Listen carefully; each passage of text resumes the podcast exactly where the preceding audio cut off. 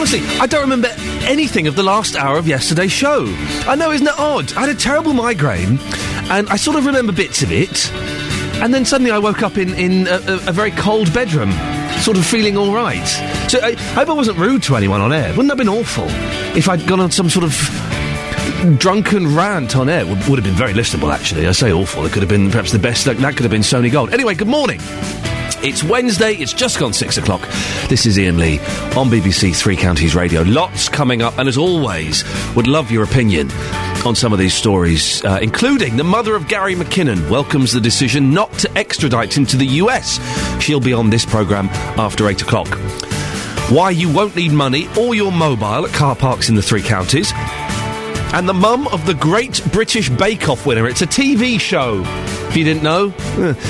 Said it was the first thing he'd ever won. I want to celebrate what we're good at in the three counties today. So I want to know, dear listener, what have you won? What have you come first in? What are you the best at? You can get in touch lots of different ways. You can email 3cr at bbc.co.uk. Uh, you can text 81333, starting your text 3cr, or you can give me a call 08459 455 555.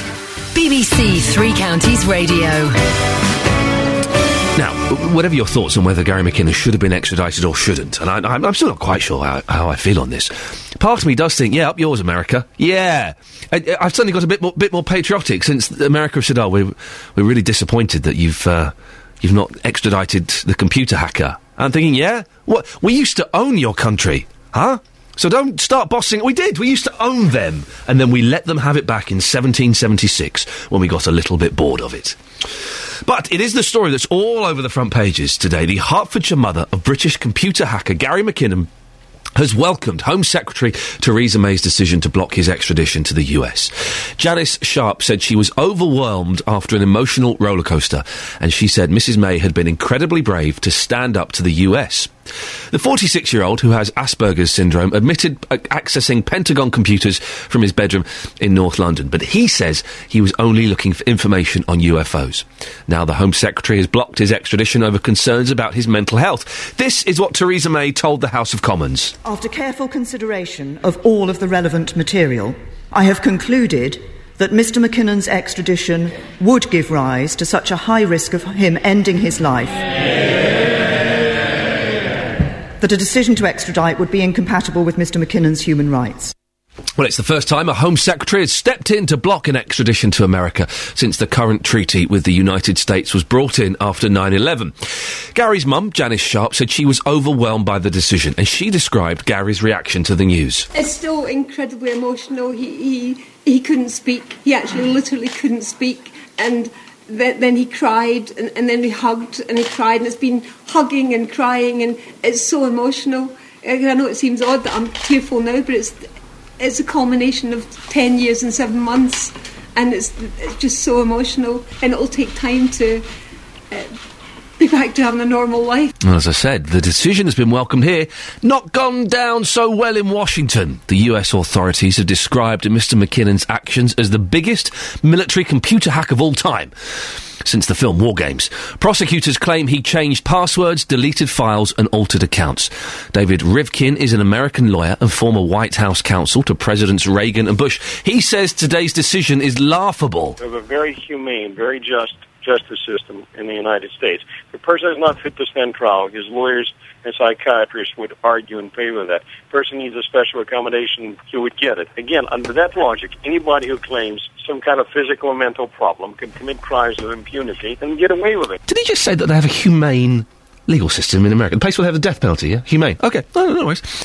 Uh, to try and prevent cases like this dragging on so long, changes are being made to the extradition system. The Home Secretary says in future, British courts will be given more powers to decide whether a suspect should stand trial here or abroad. But the announcement has come too late for Babar Ahmad, who was deported to the US two weeks ago to face terrorism charges.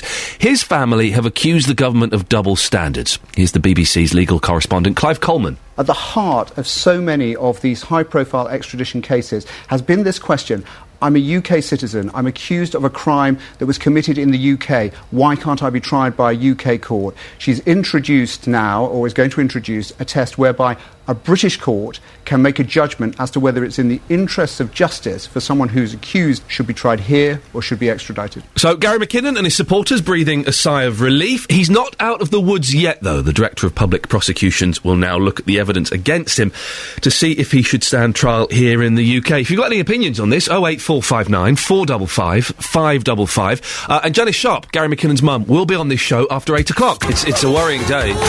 It's a worrying day. I agree with the front page of the Daily Mail. What have I become? I agree with the front page of the Daily Mail. What's happened to me?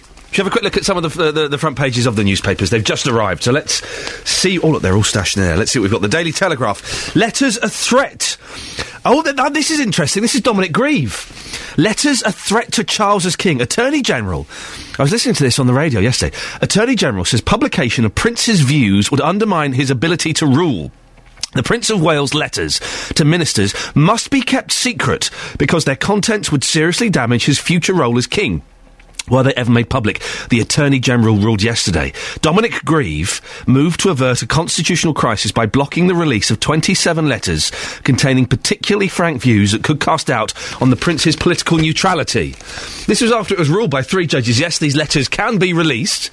Then Dominic Grieve stuck his beak in and said, actually, no, no, I've got the final say in this, we're not going to release them. Which I think is a shame, really.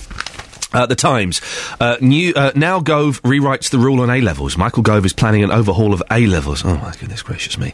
And waterlogged in Warsaw, a frustrated Royal Express. As you may know, dear listener, I'm not a football fan, but I was enjoying the furore on Twitter last night.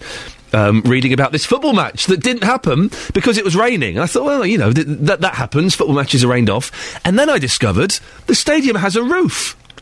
That they didn't. Can anyone uh, explain to me, in simple terms, please, why they didn't close the roof? Does anyone know? Oh eight four five nine four double five five double five. The Independent. Uh, they've got a picture of Gary McKinnon there, who we'll be talking about later on, talking to his mum.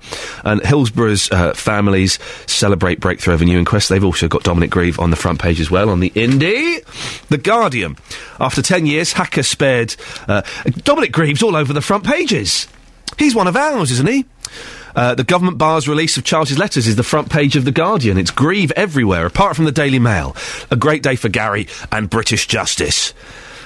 They agree with me, basically, that we, we've, we've stuck two fingers up to the United States of America, and um, good for us. The Daily Express French invade British waters. Don't worry, they're just scallop fishermen.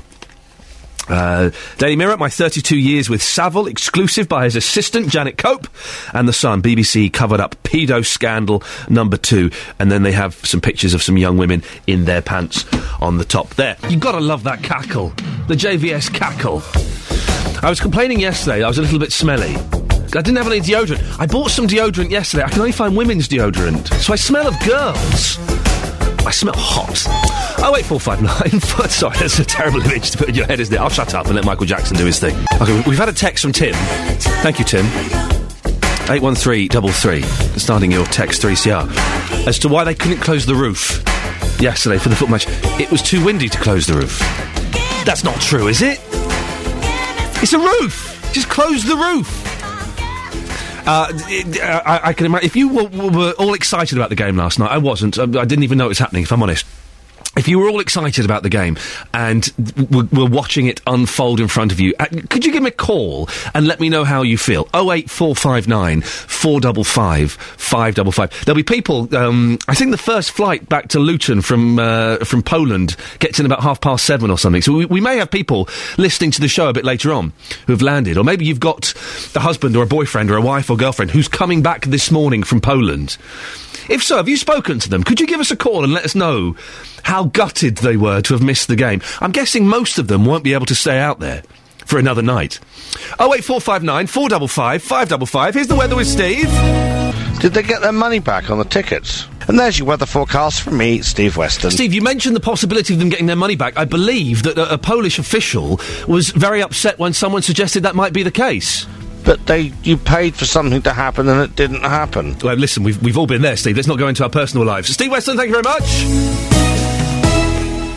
Ah, 08459 455 555 is the telephone number if you give us a call. I don't know. Will they get their money back? I would be surprised if they did get their tickets back. They won't get the cost of flying out to Poland back, that much is sure. Now, if you've been the victim of crime, then you'll know how much of an impact it can have on your life. But how much of a difference would compensation make? The U- union representing shop workers is calling on the government not to cut its compensation scheme for the victims of crime. USDAW, USDAW, says that its members are often subject to attacks, some of them violent. Today, along with other campaigners, it will tell MPs how important the criminal injuries compensation scheme is in helping innocent victims come through their ordeal and get back on their feet. Over three years ago, a Luton shopkeeper was murdered, but the family of Jashbai Patel, who was otherwise known as Mr. Moon, have got the shop up and running again. Our reporter, Tony Fisher, has been speaking to Jashbai's son, Amit, in the shop in Park Street and asked him about the compensation they received. Without the money, we'd have sunk, basically. And as we can see, we're in the shop, it's thriving, people are coming in all the time. And so, as you're saying, without that money, the business would have collapsed. Yeah, there, we wouldn't be able to survive, basically. What difference did the compensation make to you and your family? It gave us a base to start from again. That's what it did. It, it helped us build the business back up so that mum had an income. Because me and my sister are, are, are of age to earn ourselves. So basically, whatever we received as children was it was fine. Incidental to what your mum Yeah, received to help with the shop. Yeah, mum's was enough to pay for the refurb, basically. And put in proper security and Yeah. a proper shop. Yeah, fire alarm, alarm, alarm system connected to the police. If that weren't to be the case in the future, what would you say? Um, basically, mum would have to live with me, and she'd have nothing because dad was the main breadwinner in the house.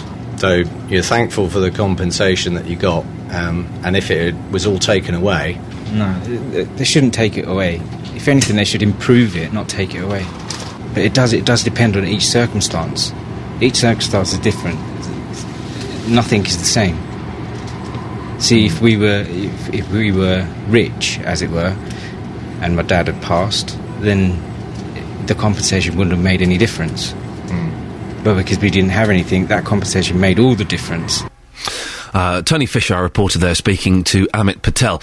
Um, give us a call. Let us know what you think about that. 08459 455 555. I should just say, um, and in, in case you're unaware of this, between 3 and 7 weekdays on BBC Three Counties Radio is the excellent Roberto Perrone. There's a lot of rolling of his R's. I've been listening to a lot of Roberto recently. A lot of rolling of his R's. Oh, that sounded rude, didn't it? I didn't mean it to, but there you go. I, I can't do it properly. Uh, he has the best stories from across the three counties from amazing local people, um, and he has a, a roundtable discussion from six tonight: family and lifestyle. Roberto Perrone, weekdays from 3 pm on BBC Three Counties Radio. 08459 455 555 is the telephone number if you want to give us a call. Uh, one thing, I would really like someone to call me up and, and explain um, th- th- th- this football situation um, about the roof of the, the stadium. It can't be because it was too windy. Could it? Th- th- that's, that's the reason they didn't close it. Well, you what? Apparently, Adrian Chiles, who is, I think, one of the most hated men in Britain. Apparently, I've always quite liked him. I met him a couple of times. He's very pleasant to me. Very pleasant. I met him and David Cameron once uh, on the One Show. David Cameron was a little bit rude. Adrian Chiles very very pleasant to me. I don't quite know why he's so uh, so disliked. Apparently, he was hilarious last night with his non-commentary uh, uh, an an assessment of the situation. If you saw it, could you give me a call and let me know? 08459 455 555. And I would love, love, love to talk to you if you've got a, a friend, a relative, a loved one who went to Poland to see the match last night and they didn't and they're coming back today. Have you spoken to them? I bet they were furious, weren't they? I bet they were furious. Could you give us a call? Call 08459 455 555. 08459 455 555. BBC Three Counties Radio. Unopposed, you say? Hmm, that sounds like a challenge to me. Coming up in the next half hour of the show, why didn't England's game against Poland go ahead? Surely could, could have just put the roof on, or am I being stupid?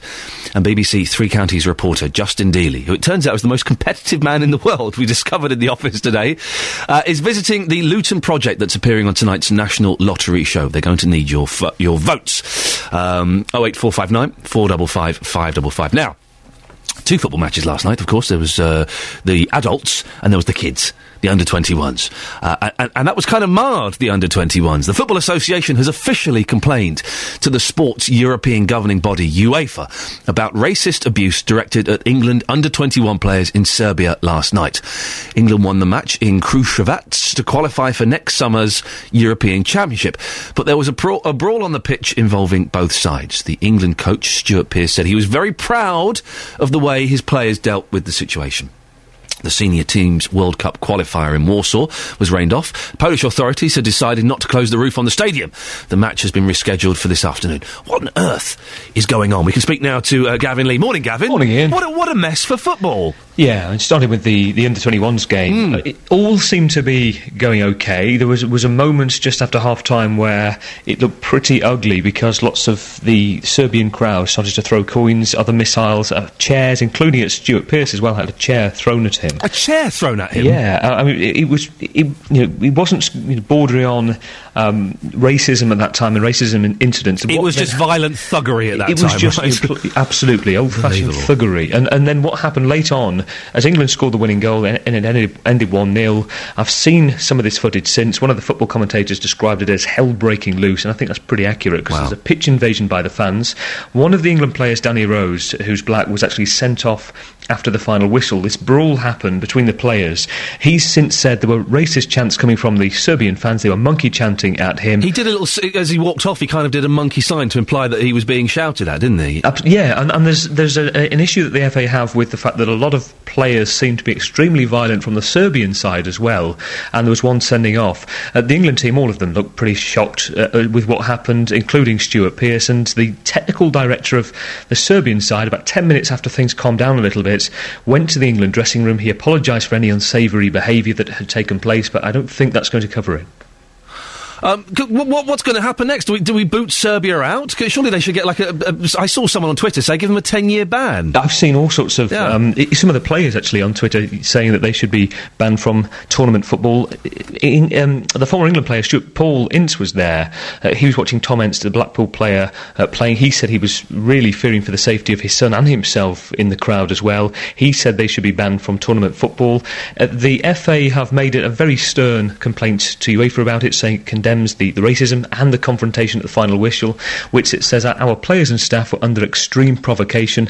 I guess it's in the hands of UEFA. We expect probably around lunchtime this or early this afternoon to have a, a statement. There's a history uh, of this before in Serbia, isn't there? They've, they've got they've got previous. Yeah, going back five years, uh, bad blood with uh, a match in Amsterdam. The Serbian uh, under 21s again, the Football Federation being fined £16,000 at the time because supporters racially abused another England player. Yeah, so, so I think becau- the, the reason players and the reason former players want a much harsher penalty is the, the lack of control Serbia have had over its fans. Boo them out. It seems obvious. Listen, you, you, you once, okay, maybe, you know, I mean, it's still unacceptable, but give them a chance. If they got previous, just boot them out of the tournament. We don't want that kind of nonsense go. We've, we've moved on from that, haven't we? Well, you know, and the thing is, this year we've seen all of those images from Panorama of uh, the Poland, the Ukrainian racist fans. Yep. I I think there was a lot said, certainly in, in the Eastern Bloc countries, about how they are dealing with the, the problem. Serbia domestically have had all sorts of problems over the years with, with similar sorts of um, racist chanting, and, and every time you know a black player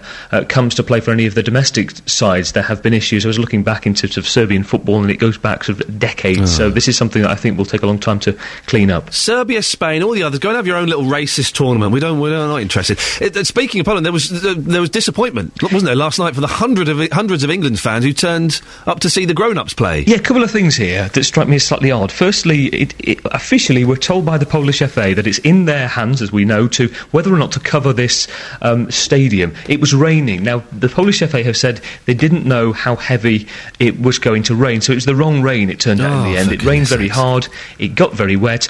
The referee, you've probably seen the picture, Iain, but he comes out on the pitch just before the match, realises the ball's not going to go very far, the players might end up with trench foot if they finish the game like this, and calls it off. So it was a canvas roof. roof. We're told that even when it started to get heavy, they only had till about half past six, because once the, the, the fans came in, you can't, for legal reasons, put a canvas roof on in the stadium if it's rainy or if it's windy. Right. Uh, so, and one other point about that, because the fact is it's been delayed, and we played at four o'clock t- today instead. There's been a lot of complaints to the BBC late last night about Ryanair uh, putting its prices up for travel from Warsaw to the UK today. It's being alleged that they're basically profiteering from the fans being stuck, but Ryanair isn't commenting yet this morning. So hang on. So the the, the price they're putting the, the ticket price up. Well, the price suddenly went up quite rapidly last night as um, fans obviously were looking to, to book their flights a day later instead. And, and obviously, their allegation is that all of a sudden Ryanair have cottoned on to this and are, are gaining from a captive market. Ryanair profiteering Gavin Lee, I will not hear a word of that nonsense. Gavin, lovely to talk to you. Thank you very much. Bye bye. There we go. Gavin Lee explaining what was going on. So they couldn't put the roof on because there were fans in the stadium. Oh man, what a mess. I'm in the Daily Mirror today. I can't believe it. I'm in the Daily Mirror. It's me. I'm in the newspaper. It's not in any way linked with the Savile scandal. Let me just clear that up now. Page 25. If you're interested, me in the Daily Mirror. Come dine with me again and again and again. Fury.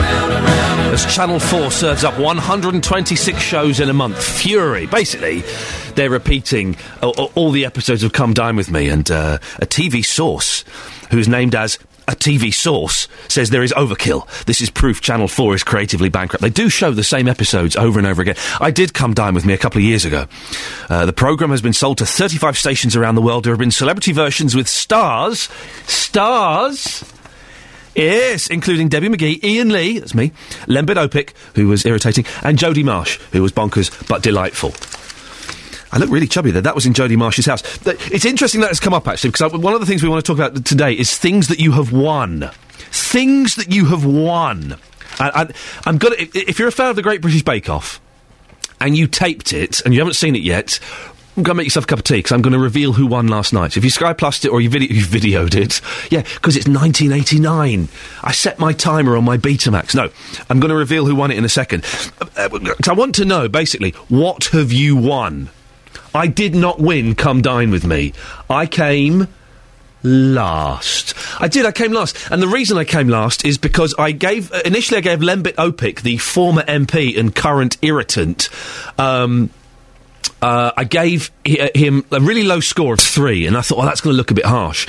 And I said to the producers, I said, can I film that again? I want to give him a higher score. And in me giving him a higher score, d- despite the fact he was a muppet, uh, it, it meant that I came last. Uh, but uh, w- what have you won? The winner, here it comes, dear listener, switch off now. The winner of the Great British Bake Off last night. A programme I've only seen one episode of, and I don't get. It's Cooking Intent with Mel and Sue. And I love Mel and Sue. I love, I love uh, um, Mel in particular. I think she's excellent, but it's cooking intense, isn't it? Uh, it's intense cooking, intense. Uh, the winner was John, the, uh, the the guy with the foppish hair, not the fellow with the glasses. I thought the lad with the glasses would win, not the bald old man. He he never stood a chance. I thought the fellow with the glasses. It was John. And his mum uh, has said he'd never won anything before. This was the first thing he won. So we thought that we'd open it up a little bit and ask you, dear listener, what have you won? What What are you best at? Actually, I won a few things I've remembered now. Uh, I won a Bonnie Baby competition in 1974 at Butlins. Yeah, I know, and my mum still goes on about it. 38 years later, she still bangs on about it. I've also won.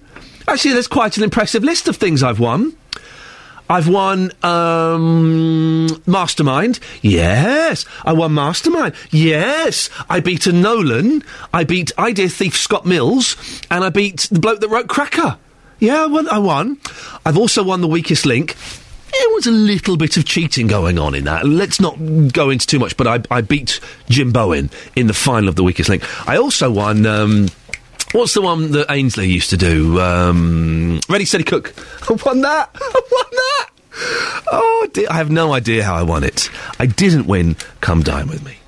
Uh, but what have you won, dear listener? But phone up. Th- today is your day to boast and be proud, even if it's absolute tosh, even if it happened 30 years ago, even if everyone else thinks it's a bit silly. I won't. I want you to call up today, 08 459 455 555, and show off. Be proud. Beat your chest and tell me the things you've won.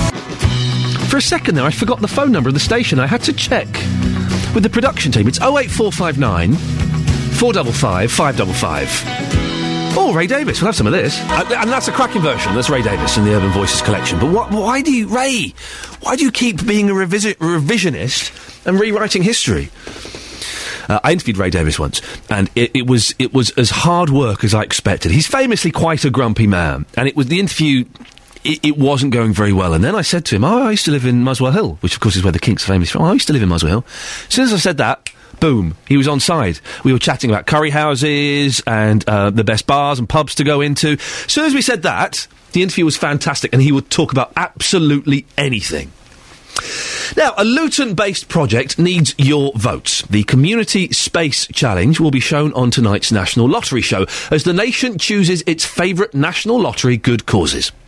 It's in the final of the National Lottery Awards 2012 for Best Environment Project. Um, Paul Pierce is the National Projects Manager for the Community Space Challenge. There's a mouthful of a title. Paul, good morning. Morning, Uh, morning. It'd be great if you win the award, but I'm guessing it's kind of an achievement to get to this stage. It's, it's given you prominence, isn't it?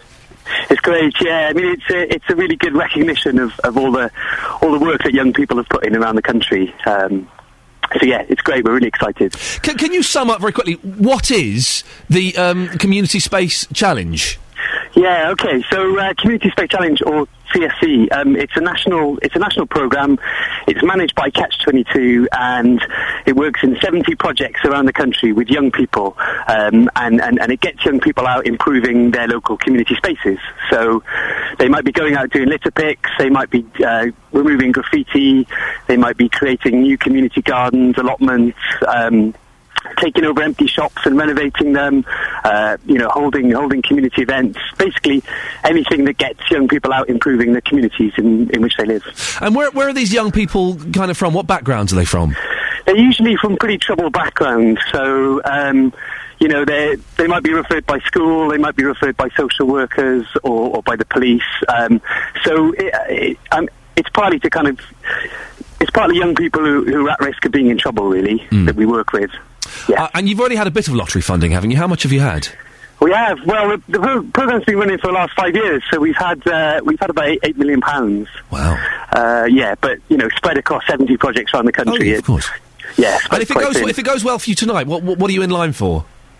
Um, yeah, well, we're in, in line for, for being recognised as the best environment project uh, in the country, really. I'm talking. Um, I'm talking the, the, the greenbacks. Paul. How much money could you get? Come Ah, okay, on, right, let's, let's okay. speak numbers. Yeah, yeah the important stuff. Yeah, yeah, um, yeah. Well, uh, yeah. I mean, if we win, it would be an extra two thousand pounds, um, which we would use to to hold a big party for all our projects and, and, and, and to thank all the young people who've who've contributed. Around sort of. Tw- I think we've had about twelve and a half thousand young people that have got involved over the last five years. So. Um, yeah, we probably won't get them all together, but we'll get some of them together to say thank you. Paul, listen, best of luck, Paul Pierce, National Projects Manager for the Community Space Challenge. We can go now to our reporter.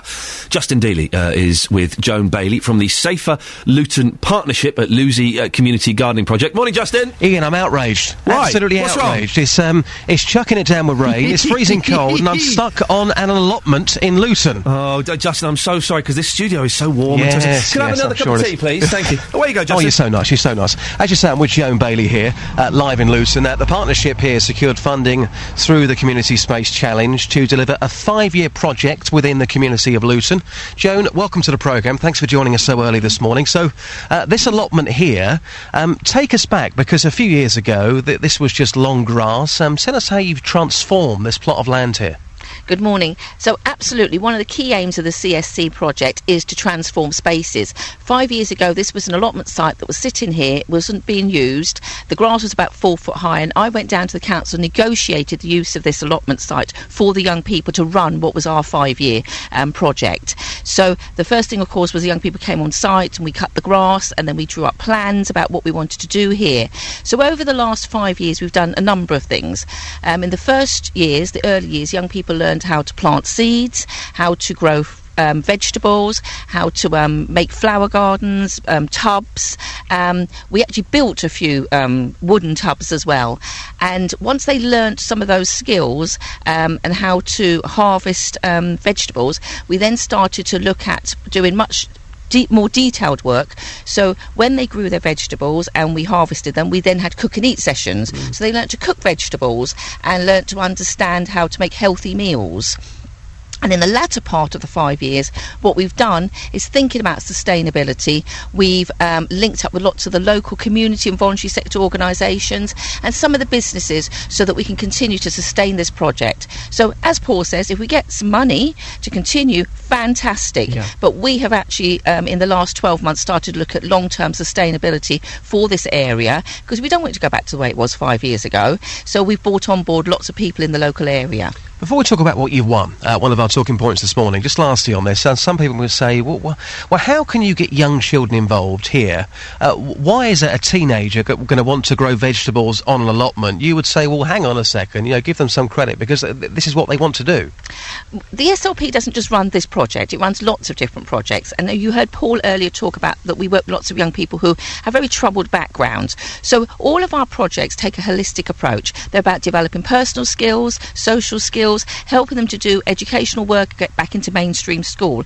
This project is one of a number that we do that gives them all different kinds of things they can do to actually address some of those issues. So not all of our young people will come to the allotment, but those who want to do things outdoors, those that want to do things that are different, um, this is one of the projects that will give them that opportunity. But of course, they might choose to do other things. But this has been really successful. Lots of our young people just love being out here. Well, best of luck. Hopefully, you'll get that lottery funding for your sake. And Iain, uh, you're talking this morning about things that you've won. Well, listen, we threw this question to you when you were in the office earlier on, and we went, Justin, do you, do you ever make sure went, oh, yeah, what do you Hmm. Want? I've won yeah. loads of stuff. You're very competitive, aren't you? Absolutely, yeah. D- despite losing my driving challenge last week. Yes, and I can see that, that rankles Why with did I bring sir. that up? But uh, Joan's with us. Uh, Joan, you haven't won anything specifically sport-wise, but you've won lots of things in the raffle. Um, tell us your number one raffle prize. Um, I think I've won a lot of bottles of drink, but I, had, I won a picture years and years ago, and it was a picture um, that was. Um, Painted by a local painter that lives in Dunstable, but he Hmm. was also the guy who did the picture that was um, sold at charity um, that uh, had Tiger Woods on. So I'm hoping that one day this picture I've got is worth some money. Yeah, that'd be stay in contact then, eh? You can buy me a drink if you sell that for a lot of money. Hopefully, I will. there you Justin. Justin, what have you won? Come on, let's let's rattle Um, through the list of things that Justin Dealey has won. I, I won a Spam DJ of the Year award. what? What? Spam is in the processed meat? Yes, uh, if you mention spam, you got an award, so I thought I'd mention spam. I got an award for that. Okay, well done. Um, what else have I? I've, I've won awards for, for all sorts of um, bizarre things in my time. You're so probably modest. worst haircut of Can the we year. can we just say, Justin, there was a rumour going around the office that you cheated in a um, pancake d- tossing competition or something. Yes, what what was this, please? Um, yeah, th- this was a pancake race in Luton many, many years ago, and we had um, uh, one of our rival radio stations in this race as well. Losers. Yes, the, the losers. But um, they were winning, and I managed to catch up with him, and he was about to go over the line, so I nudged him over. He's gone flying, and of course, we have won the race. because Justin d- despite being disqualified, we were still first there. I, I think that Savile will be knocked off of the front page of the Daily Mail tomorrow, and Justin Dealey pushing someone from a rival station to win a pancake race. quite possibly. Will be taking it. Justin, lovely to talk to you. Take care. You, Bye-bye.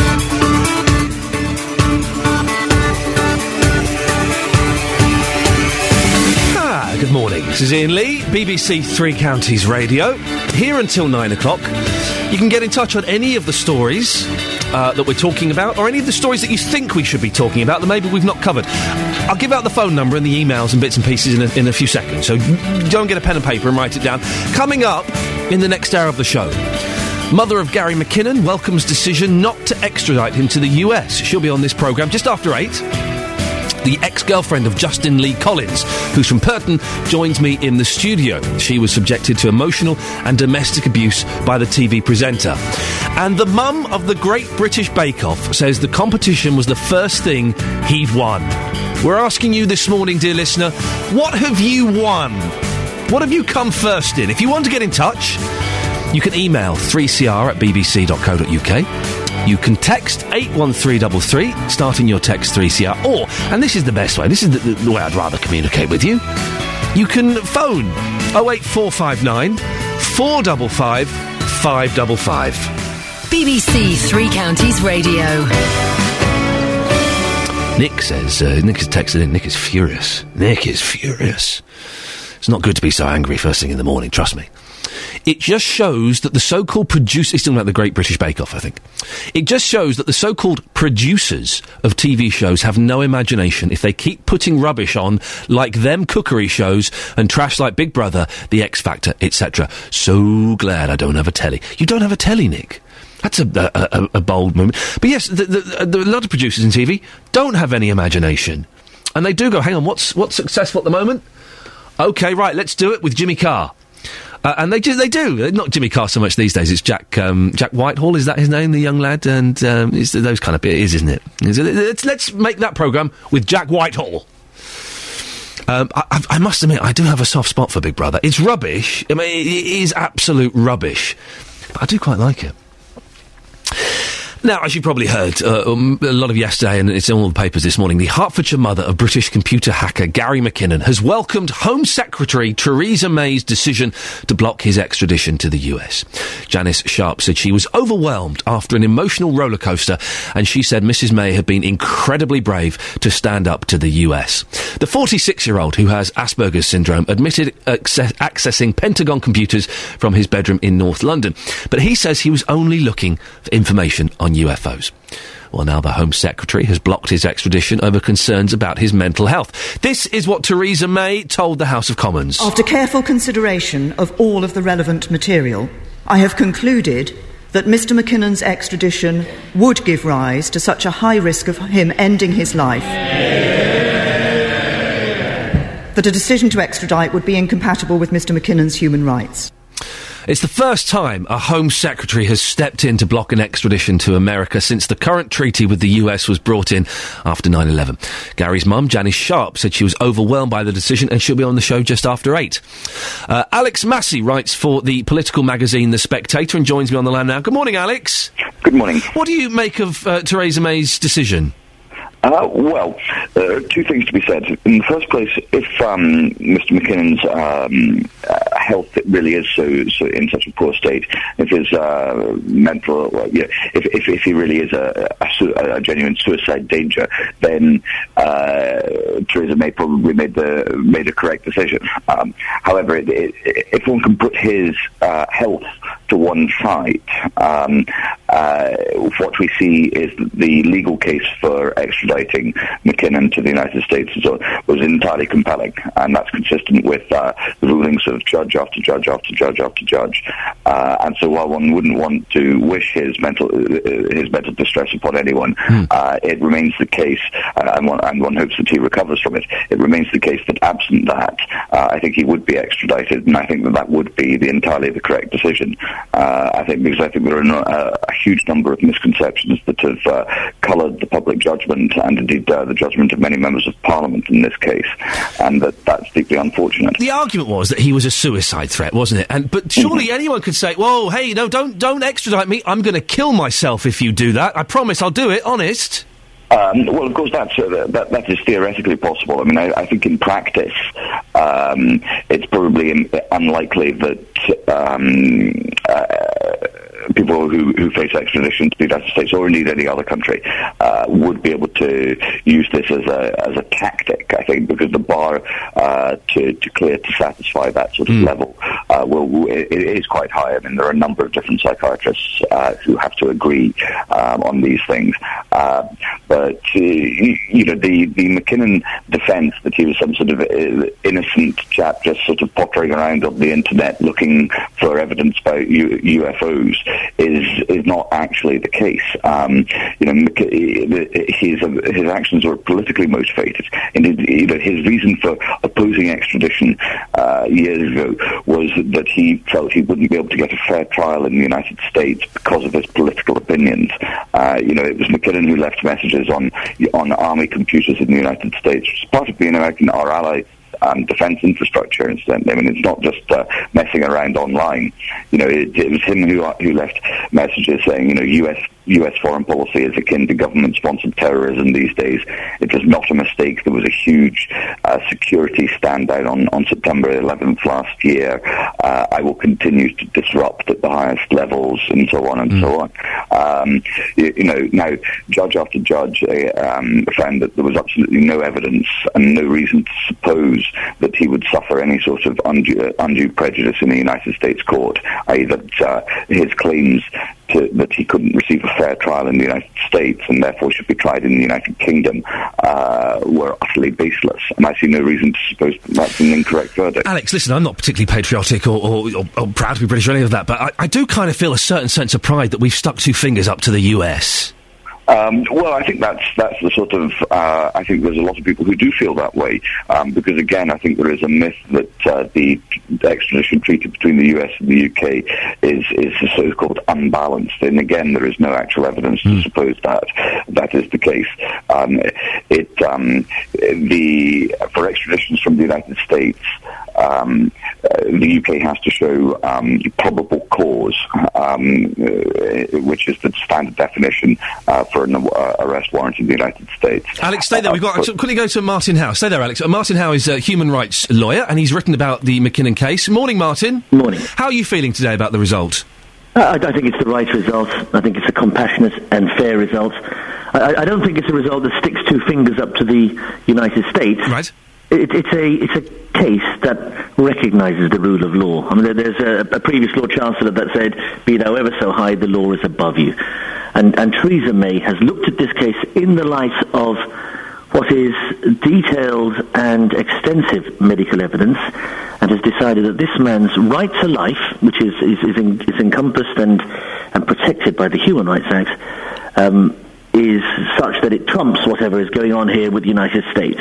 That is the issue that this case has been decided upon.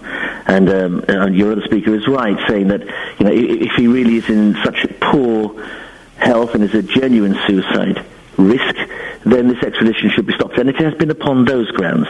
I can't remember which one it was because there have been so many Home Secretaries who've, who've dealt with this, but, but one of them said previously, I can't change the extradition ruling on this b- through just because of health reasons. What made Theresa May disagree with that? Well, she has to be satisfied that the, threshold uh, has been passed, and it, it depends on the quality and nature of the evidence. Now, we, we, we haven't, you know, your listeners, your other speaker, myself, we haven't seen the actual medical reports that have been obtained by the government's medical experts along with uh, Gary McKinnon's medical experts. But it, it, it's on that, and it's, it's on that alone that this decision has been made. Now, what it does do, though, it does throw a spotlight on the extradition treaty with, with the United States uh, that's been in existence since 2003.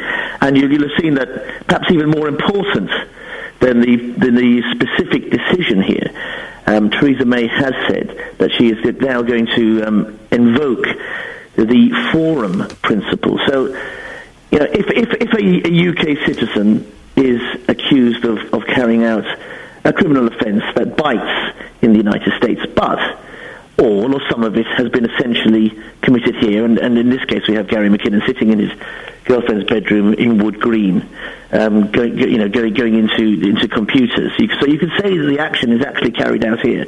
If if the action is carried out here, then you know the, the courts here are competent and ought to hear it. And also, if the United States wants to to rip a UK citizen out of his family, his support, his legal team, everything that we, we hold dear, to drag them over to the United States to face a trial, then they ought to be able to establish a case here on a prima facie basis. Martin, very quickly, because we are running out of time. The, the timing on this is fascinating, and I've heard this argument a few times. Uh, on Twitter, Dr. Leon Moosavi, a sociology lecturer, has tweeted, Call me sceptical, but I've got a feeling that if Gary McKinnon was a non white Muslim, he'd be on the first plane to a US Supermax jail. And there was the fellow that was extradited, whose name escapes me, uh, three weeks ago, who um, uh, d- posted terrorist uh, materials online and was extradited to the US, yet he committed his crime in this country. He had Asperger's as well.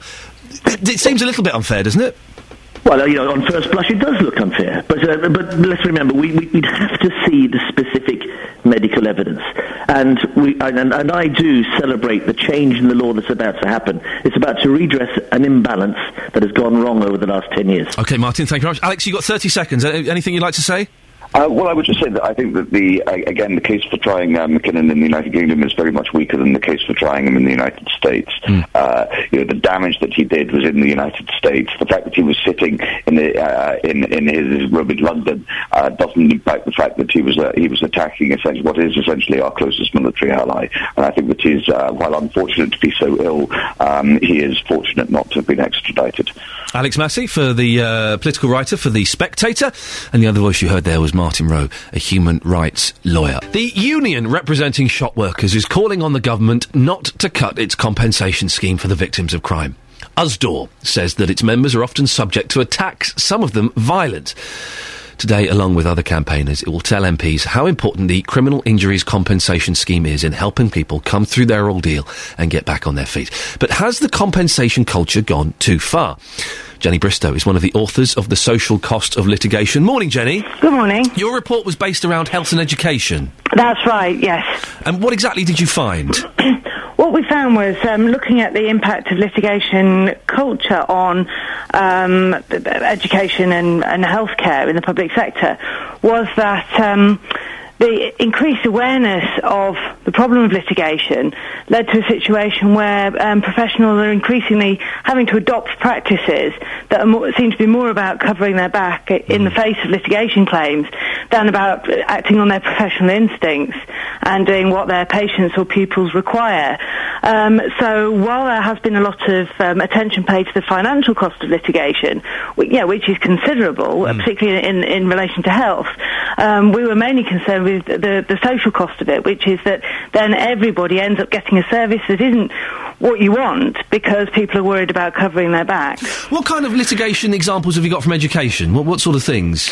Well, for example, the heightened concern about school trips Right. um, is a really good one, where there's a, a, a kind of a worry that if something goes wrong on a school trip, um, a, a pupil, well, somebody acting on behalf of a pupil or a parent might sue. And actually, the cases in which that, that, that happens are reasonably rare, but you can kind of see, and any parent will be aware of this. Um, you can see that the kind of consciousness of it um, i- is, very high. So what then happens is that you know you end up with stories about um, school trips, so-called, being organised in the school playground rather than at the beach where they were originally intended because it's it's safer, um, and you know paperwork going out of control, and and really uh, it making it a very um, difficult and unpleasant experience for teachers. I think who are very burdened then with this kind of fear that what if, what if, what if.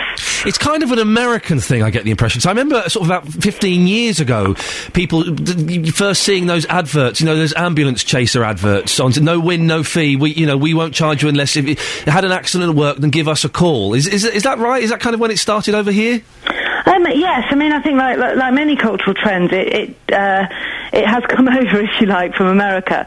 But I think there are some differences as well, which is um, where our um, uh, our looking at the health and education was kind of important because if you look at, for example, the NHS, um, I think this is, you know, it's very worrying that the NHS is a, a public service. You know, the taxpayer pays for it, so therefore, when the NHS gets sued, actually we're all suing ourselves in effect. And unlike a company that can go bankrupt if the cost of litigation is too high, um, there's lots of quite good novels written about this kind of thing. Um, with with uh, public services, basically the taxpayers' pockets are as deep as the Chancellor wants them to be. You keep on paying, and so I think that's the um, that's kind of one of the differences. Very quickly, Jenny, because we're running out of time. I, I, I find this fascinating. Do you think that the government can actually do anything to shift the tide of compensation culture? Because if, listen, if my nana uh, dies in a hospital and, and she didn't need to die, I'm going to sue, aren't I? Well, yes, and and anyone has every sympathy with individuals um, in that situation. It's quite a difficult one, and there, there have been attempts by officials to look into these problems and to, to think of alternative um, ways of doing things. The only thing I would say is that I think as a society we have to get to grips with the idea that this is a, a, a cultural problem. It's not something that you can just fix with a change in legislation. Um, you mentioned claims, you know, the sort of ambulance chasers, claims management companies earlier. Um, you know, there's a lot of um, anger about solicitors as well and, and greedy lawyers. And I think whilst you know th- these things are problematic, I think there's a tendency to get too hung up on that and not look at the kind of really actually quite difficult cultural issues about why it is that we have this kind of culture of um, feeling that we should uh, should sue to. Jenny, listen, we have to move on. Thank you very much. Jennie Bristow, one of the authors of The Social Cost of Litigation. I sorry, I could have spoken for the rest of the show today. I thought it was absolutely fascinating. But we have to move on. Time waits for no man. Now this is a great this is a great story, isn't it? New car park charging technology has been rolled out across the three counties. How frustrating is it when you're in a car park and you haven't got change? You, you want to stay for an hour and, and the hour is eighty pence. You've only got a pound. I know I know you're only losing twenty pence, but I, that that annoys me. Well, there's no need for money or mobile phones. You drive in. A photo of, of your car is taken, and the charges are then debited automatically from your uh, your account. Convenient, or is it another way to monitor our movements? Well, our Victoria Vic, uh, reporter Victoria Cook went to Welwyn Garden City to try out the new Swish Park technology. Okay, I'm here at the Osborne Way car park. This is the car park for the station. It says here Hunters Bridge car park. This car park is managed using automatic number plate recognition cameras. Okay, let's go in. Well, it says this car park has no barriers and requires no ticket. Just remember vehicle registration and pay at the pay machine before returning to car. Right, it's time for me to pay now. So it's coming up to 10 to 3. I will try and find the picture of my car. Start. It says enter the last three characters of your car number plate. So that is HHZ. Okay. And there is a picture of the BBC car entering the car park. So I shall press the picture of the car. £1.50 confirm. And I will be paying with my bank card. Confirm.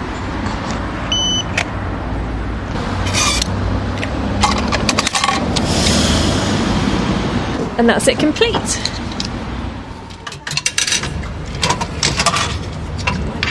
Okay. That's the one. Three pound fifty. So, how do you find this system?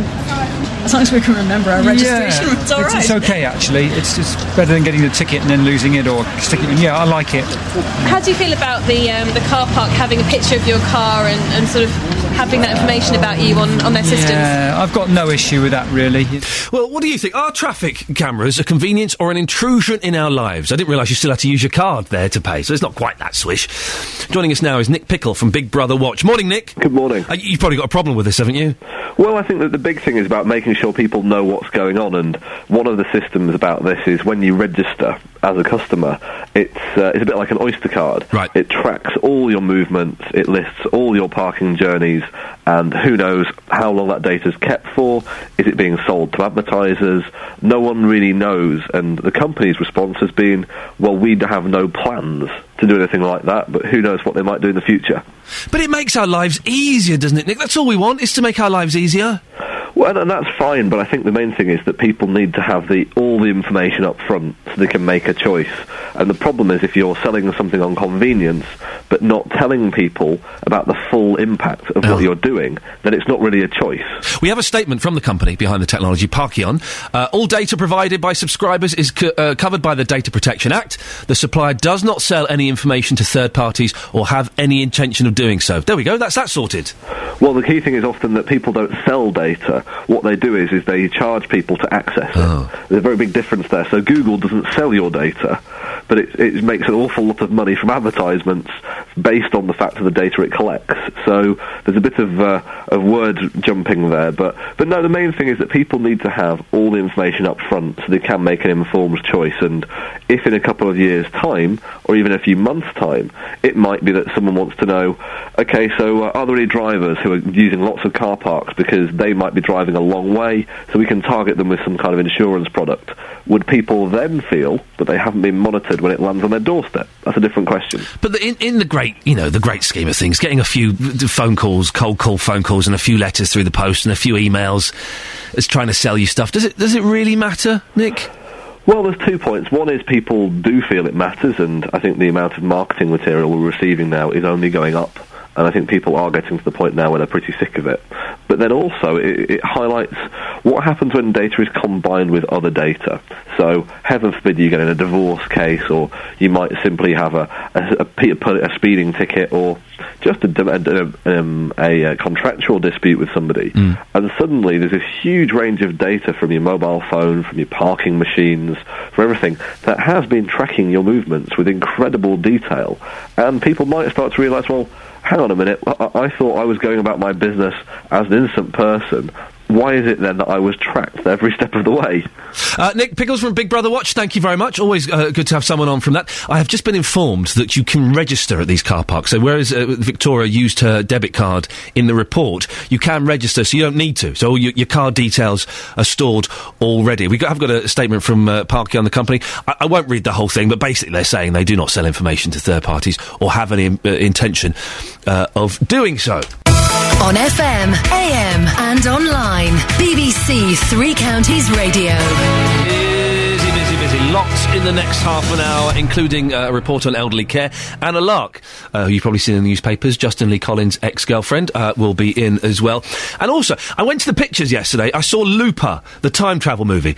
Very disappointing. It's, it's filled with too many paradoxes and it's flawed. But despite that, I bought some nachos and a bag of Revels. It was like eight quid. It was eight quid. Cinema food is, is very expensive. By strange coincidence, the government have now, or members of parliament have got involved, saying they want to reduce the price of food in cinemas, which I think is a good thing. But then part of me thinks, why on earth are the government getting involved? We'll be speaking about that a little bit later on. Uh, I've been asking all morning for your, your texts and your emails on what you've won. A young lad won the Great British Bake Off yesterday. His mum said he's never won anything before. Uh, so what have you won? 08459 455 555. Uh, on the email, Marina says the only things I've won is a lovely doll in a raffle when my little girl was five, and the odd certificate or cash prize for cake and jam uh, in the local town show. Now that sounds good. And then she says that the, the pr- cash prize was 15 shillings. So that was over 40 years ago you won that. Sue says, Really? I won 10 grand on a lottery scratch card? You joke. Sue! Sue, I need a new pair of shoes. Uh, on the text 81333, starting your text 3CR. David in Marsh Farm. Two weeks ago, I went to a choir concert in St Albans in aid of the hospice.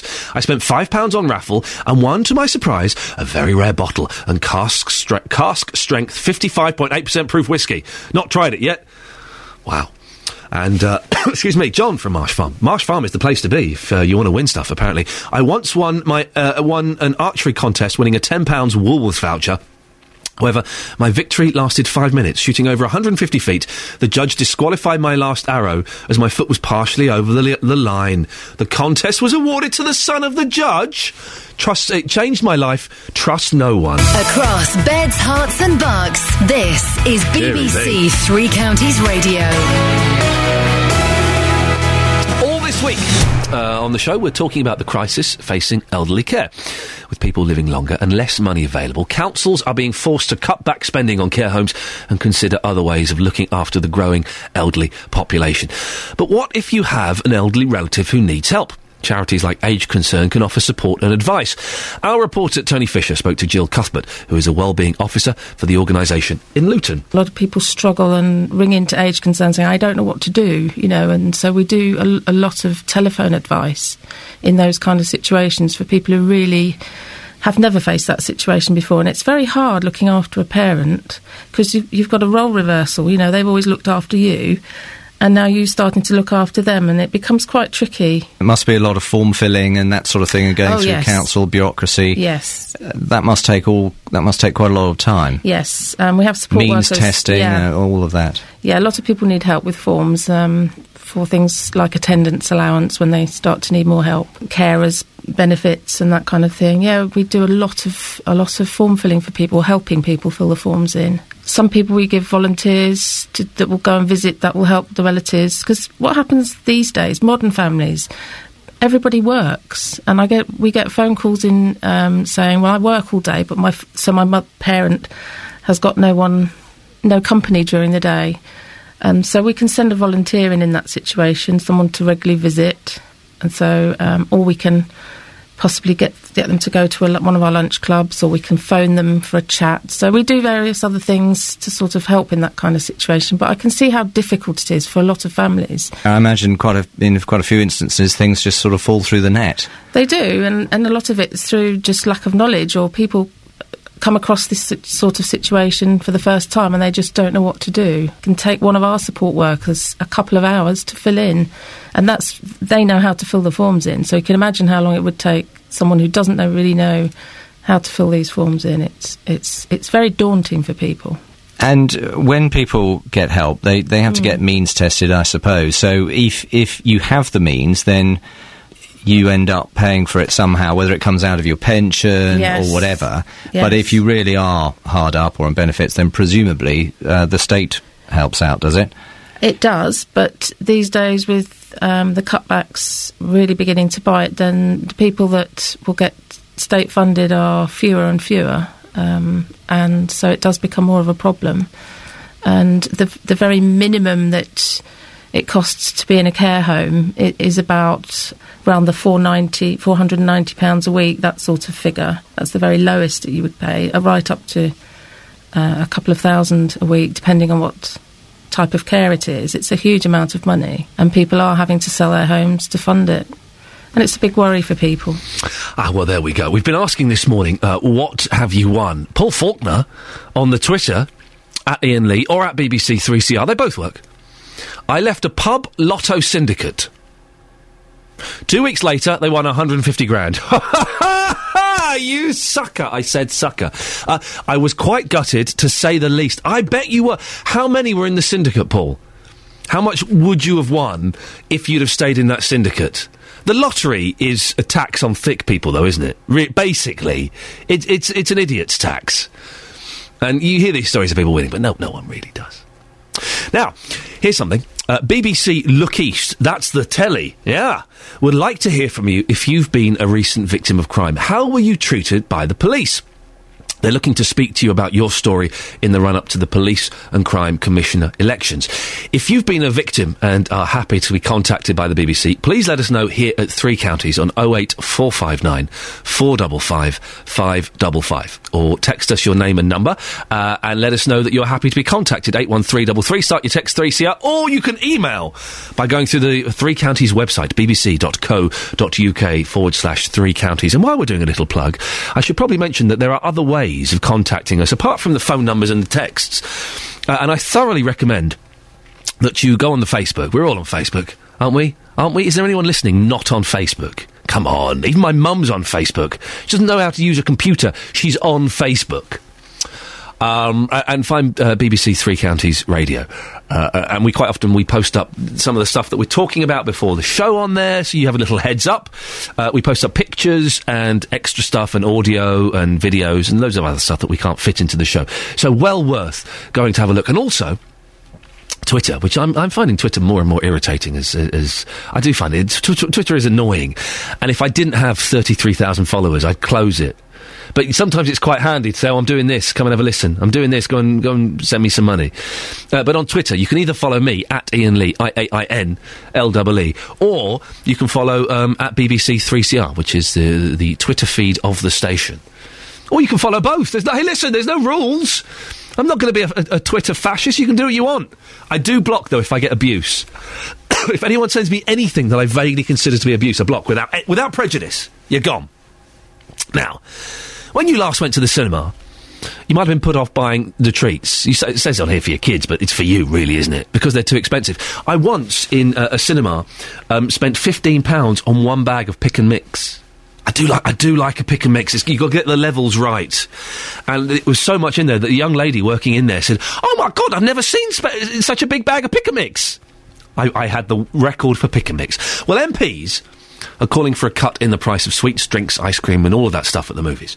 The Respect MP George Galloway and the former Conservative Minister Sir Peter Bottomley says they deplore the prof- profiteering by cinema chains which they accuse of exploiting their customers.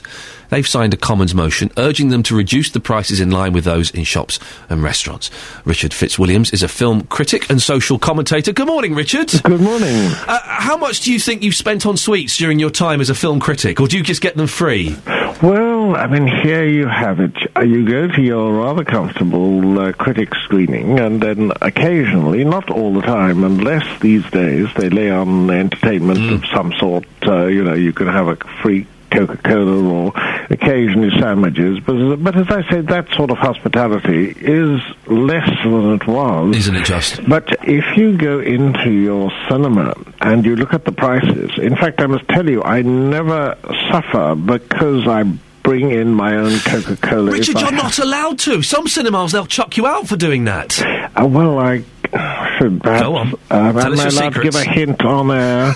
Well, we don't con- we don't condone it, but yes, let's hear your story, Richard. Go on. put a co- can of Coca-Cola in your pocket. You can pick it up for 60 or 70 or 80p and don't pay prices so appalling that, I mean, the whole thing is a total rip-off. They they, they are very very expensive, aren't they? Well, yes, and if you consider the fact that cinema prices themselves go up and up, and also consider that if you happen to be going to a 3D, there are extra problems. Uh, you know, you really are going to be paying a lot of money, and if there's someone, if you're together, say, or perhaps you're paying for someone else, and they want uh, A romantic evening. Yes, well, yes, I suggesting, was going to use the word popcorn, but there you have a real problem. And of course, if you have one of the medium or the giant-sized Coca-Colas, the whole thing is a total rip-off, and it should be looked at.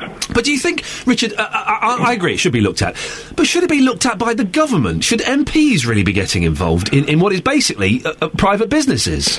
Yes, this, of course, is what may in fact mean that uh, what is well meant doesn't actually come to anything. I mean, you, they may not actually be able to change it, but I do think that if people, uh, and there's no doubt about it, they're behaving in a way that is absolutely outrageous. If you put prices to a level that's outrageous, even if you can do so legally, hmm. the least Parliament can do is to make noises. And if people realize that they're being watched, that something is absolutely appalling, that it's pretty immoral and exploitative, you've got your captive audience quite literally in the cinema, and hmm. you expect them to buy drinks that are in the foyer. I had much ye- better. yesterday. Make- I had nachos and a bag of Revels, eight quid. Eight quid. appalling. It's it's it quite literally it's obscene. Make a fuss, even if it doesn't actually bring prices down. It may mean they go up in a, at a slower rate. Richard, very quickly, what was the last film you saw?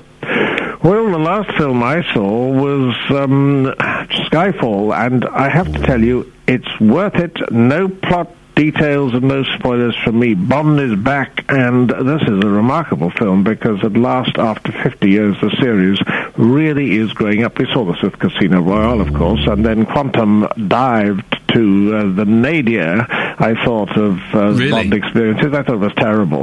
But this is totally new and under Barbara Broccoli and Michael G. Wilson. And, and do see, by the way, Everything or Nothing, which is the documentary of the last 50 years of Bond without Sean Connery, I'm afraid. But Oh, he, Sean so- Connery's all bitter about it, isn't he? He claims he's owed millions. No, he's, he's extremely bitter. and uh, Get over it, Connery. Well, this is part perhaps of the fun and games of it. There, are, there have been lots of problems along the way, but my goodness, it's cinema's most lucrative franchise in real terms. Harry Potter still leads, but Harry Potter has its limits. Bond has no limits, and go and see an absolutely cracking good. Well, it's a, a, a form of thriller, really. I'm there, Richard Fitzwilliams. Fantastic. Look at that.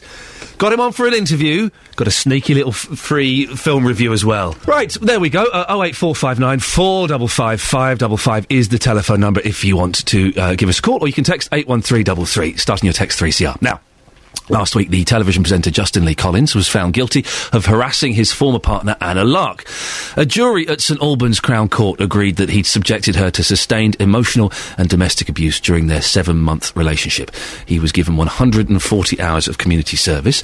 Uh, Anna Larke lives in Welwyn Garden City. She joins me now. Morning.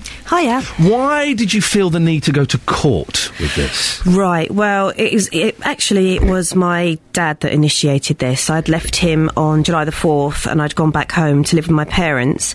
Um, I spent about two and a half months crying on my bed and like just being an absolute state. And but my uh, my parents knew what had happened to me, and my brother had. And my dad intervened, and he just went to the police and said, "Look."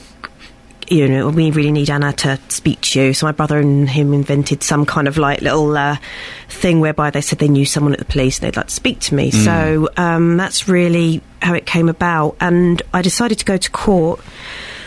I felt like going um, to the papers is just a really, really that's a really bad way of going about it. I wanted to see it through court. I Mm. wanted to get a proper conviction. Um, I didn't think. But you have gone to the papers now, haven't you? I have, yeah, because what I'm doing now is I'm going to be making um, people aware of domestic violence. Mm. Uh, it's the you know the emotional abuse, the kind of abuse that stays with you like well after like bruises and things like that fade. Yeah. Um, because I have, a, I know it, it sounds a bit twee, but I've got the scars, but they're just on the inside and they're still there. And Yeah. you know, emotional abuse and uh, verbal abuse. It's just, it's horrible. It's so horrible. It just, you just, it completely brainwashes you, changes you. Why did you stay in the relationship so long? I loved him. I really, Despite really all loved him. Despite all that, I know, I know. It's a lot of people do ask me that.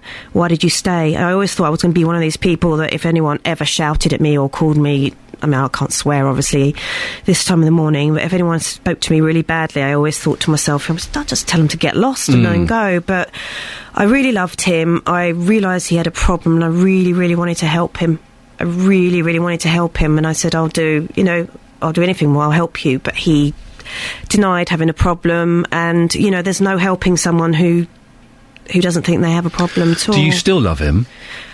Do you know what? I've been asked that quite a few times. Um, since conviction, I've been doing so many interviews and things. I'm absolutely exhausted. I don't even have, I haven't had time to rest my brain. And I've been saying, I think so, yeah. But really thinking about it, no, I don't. I don't think so. I really don't. I think it's just um, because I'm dredging up all this stuff again from the past. I think I'm just getting a little bit emotional and confused. I don't. I don't think so.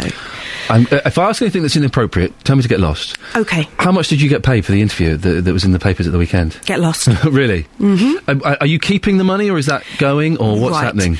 I have done so many interviews, and pretty much everything has gone to Refuge. Right. I actually went to Refuge yesterday to speak with them about, like, uh, probably doing some kind of campaign against domestic violence and making people aware of um, the signs and, like, you know, getting people to try and report it. I actually had an email from some woman this morning who um, she asked me for help because she didn't want, know what to do because she's in an abusive relationship and she doesn't. She wants to prosecute, but she doesn't know how to do it. So you know, I'm starting to get emails now. of People. Well, we've had lots of emails about people saying they've. Because of this case, they've left their abusive Mm. partners, um, which is absolutely brilliant. I mean, even if I can help one person, that's just one person. How do you reply to an email like that? What what what do you say? What is your advice to someone who's in a really relationship hard. like that? Well, the thing is, my advice is if you are in a relationship like that, um, uh, it, I mean, emotional abuse, it's, it's only going to get worse. It is only going to get worse. Mm. It doesn't get better. It does.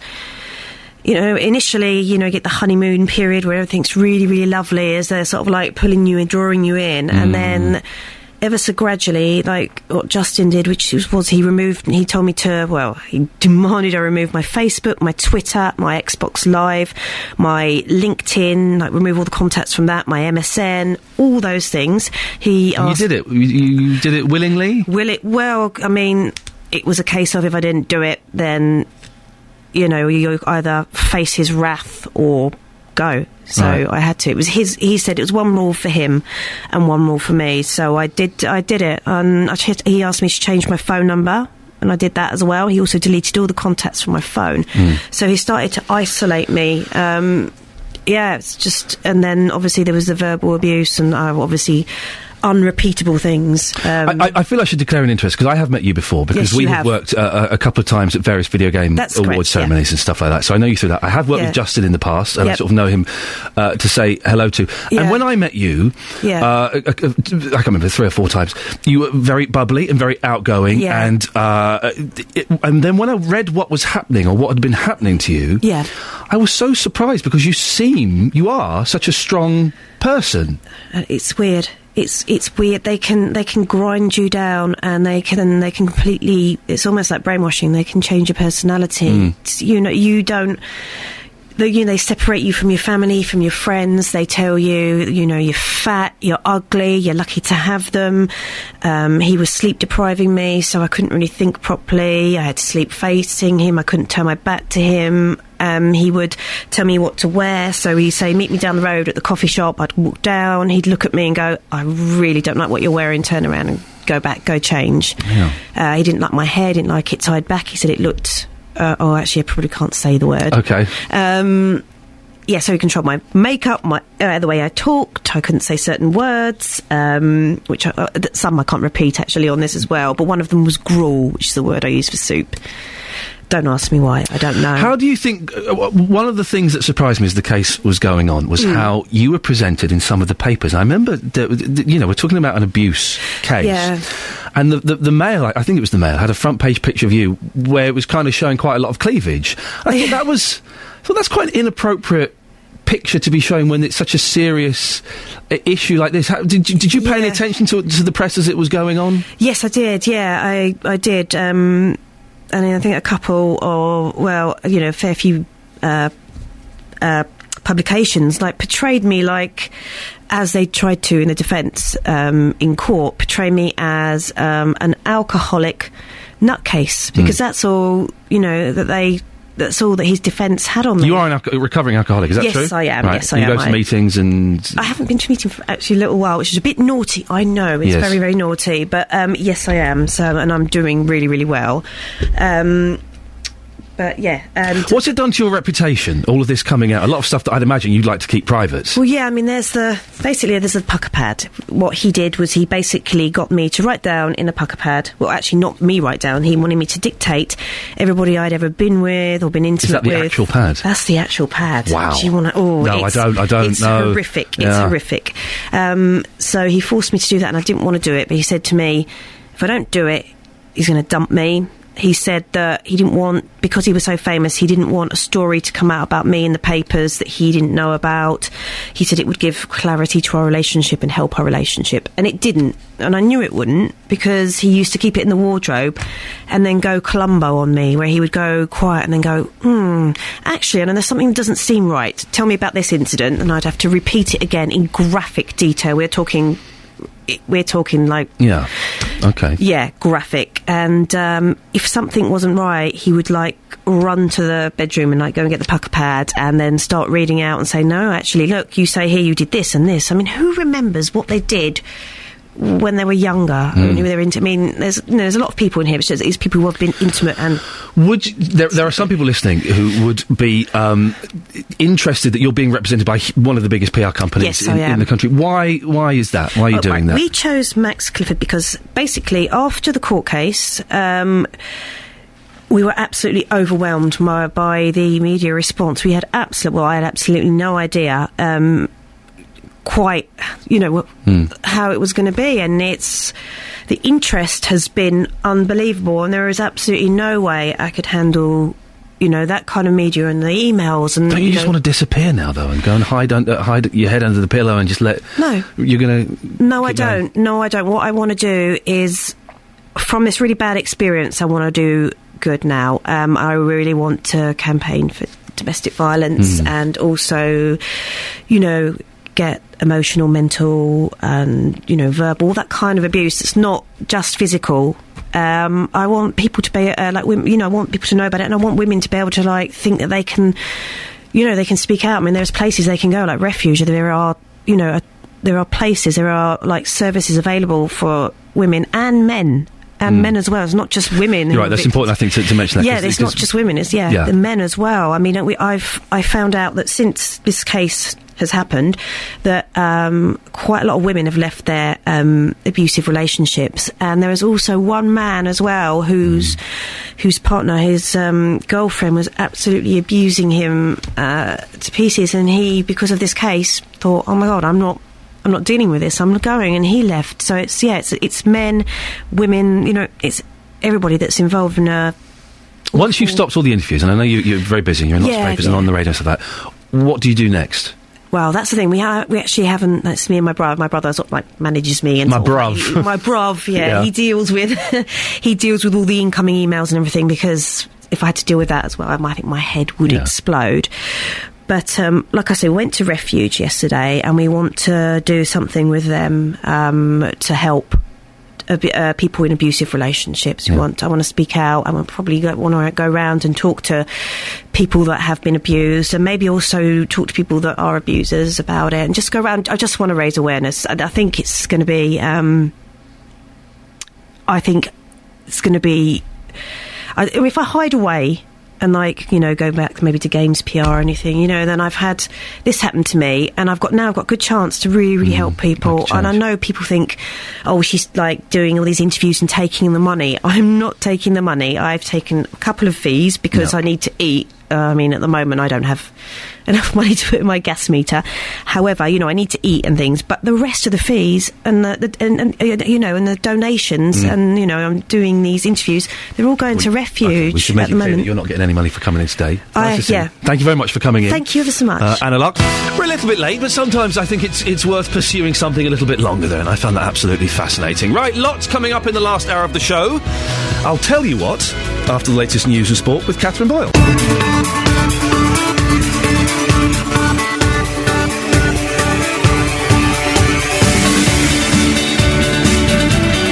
High fives all around because I've just remembered I was staying in a hotel last night.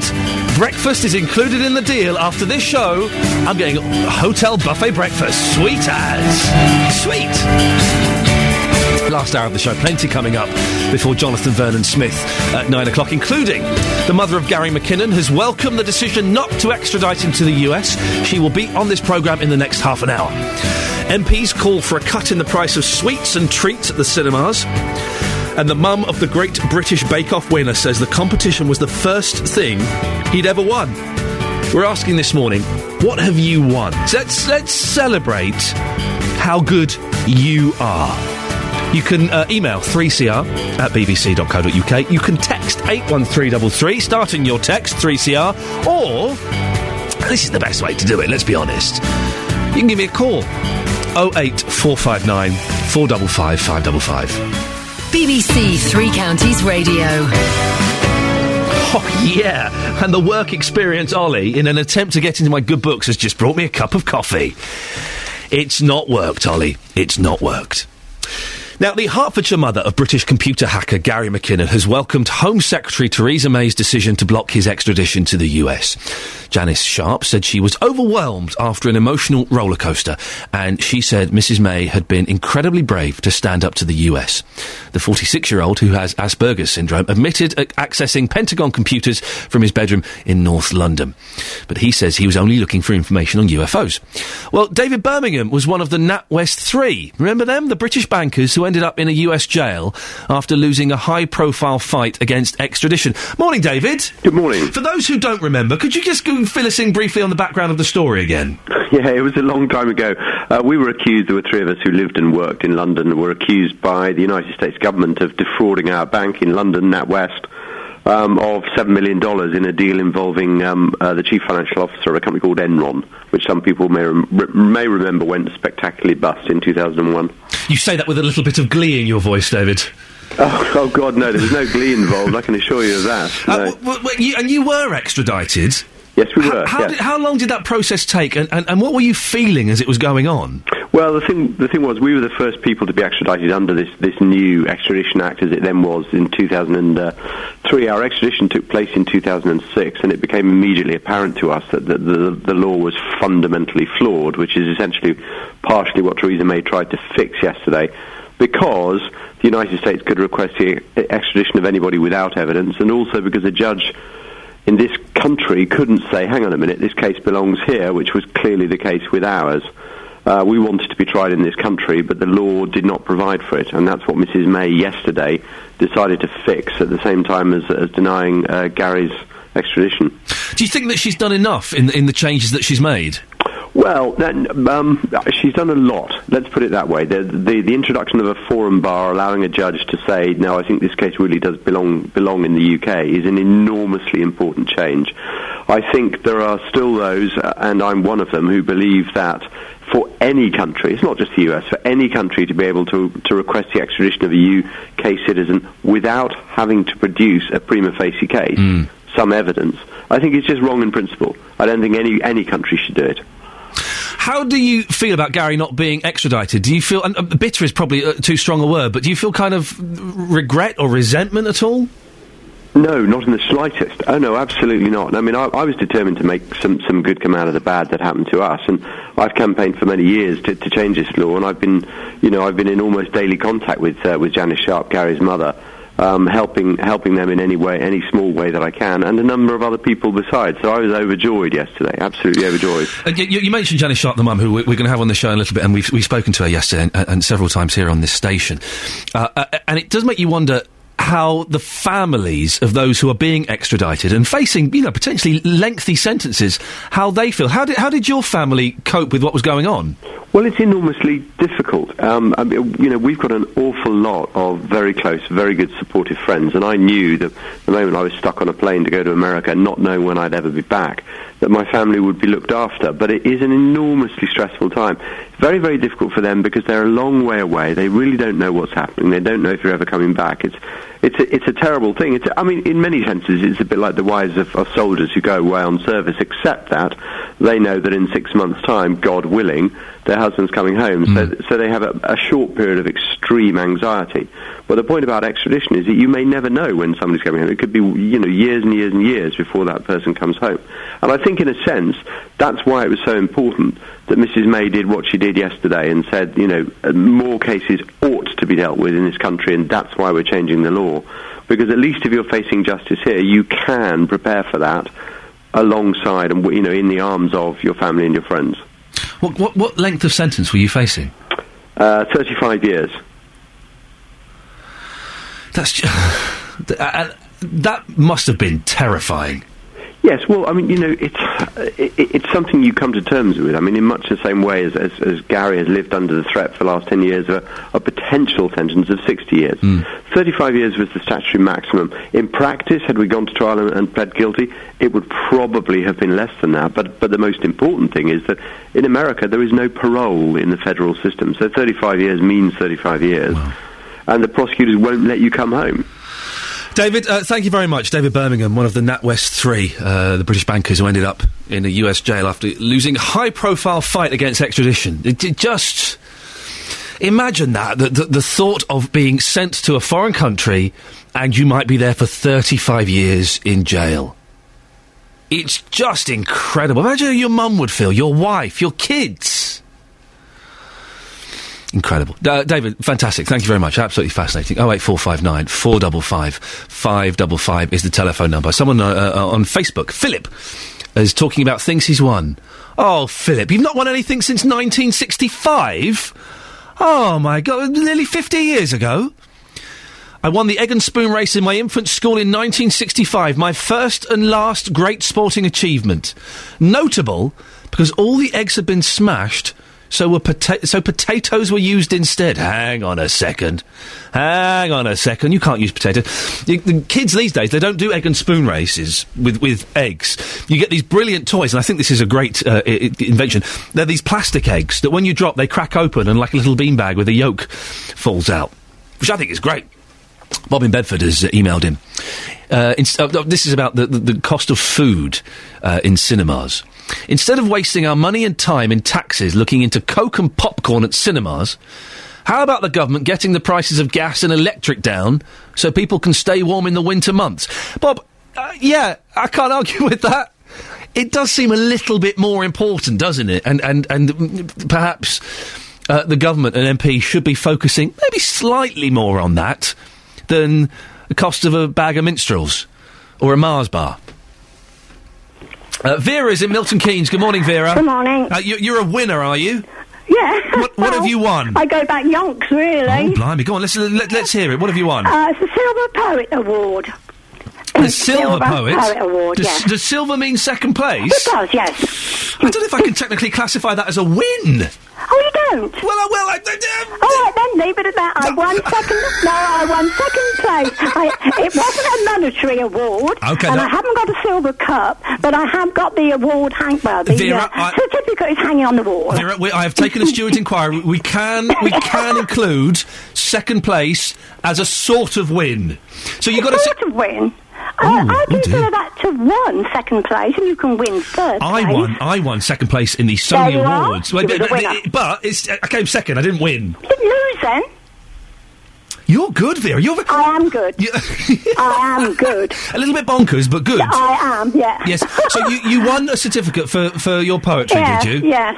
And- Victor Price was uh, awarded, well, presented it, but I wasn't there because it's in America, you see. Hang on, whoa, well, hang on a second. Suddenly this story got global. Yeah. So it wasn't I just was in. in America for a few weeks with my daughter. Calm down, calm down, We- Vera. Calm down. let's calm down. I was in America. How's that? That's much better. Oh, now, brown, Brown cow. cow. Now, Yes. shall we go back again? Yes, go on. You, you, you, we go back to I'll drink my coffee. I'll drink my coffee. You, you carry on chattering away to yourself. Go on. Will you have one ear on me then? I'm listening. All right then. Where were we? You were in Back America. California. Yes. Yeah. Yeah, I was there for a few weeks with my daughter. Yes. And I think she must have decided to send my S poem. It's now called the Symphony of S's. Right. I sent it to your department, but nobody read it out. I think it was too difficult because every word begins with an S. Oh my goodness. Yes, I know. Yes. Yeah, you're splashing all over the place. It really is difficult to read. Yes. Um, but it did win second prize. But it didn't get anywhere in the Guinness Book. Uh, there isn't a category for it. That's sad, isn't it? Well, there's not. Well, there's not a category for bonkers women winning second place in American poetry competitions. No, of course Wait not. a minute, they called it an ingenious composition. Now that's good enough. Ah, Vera, you're fantastic.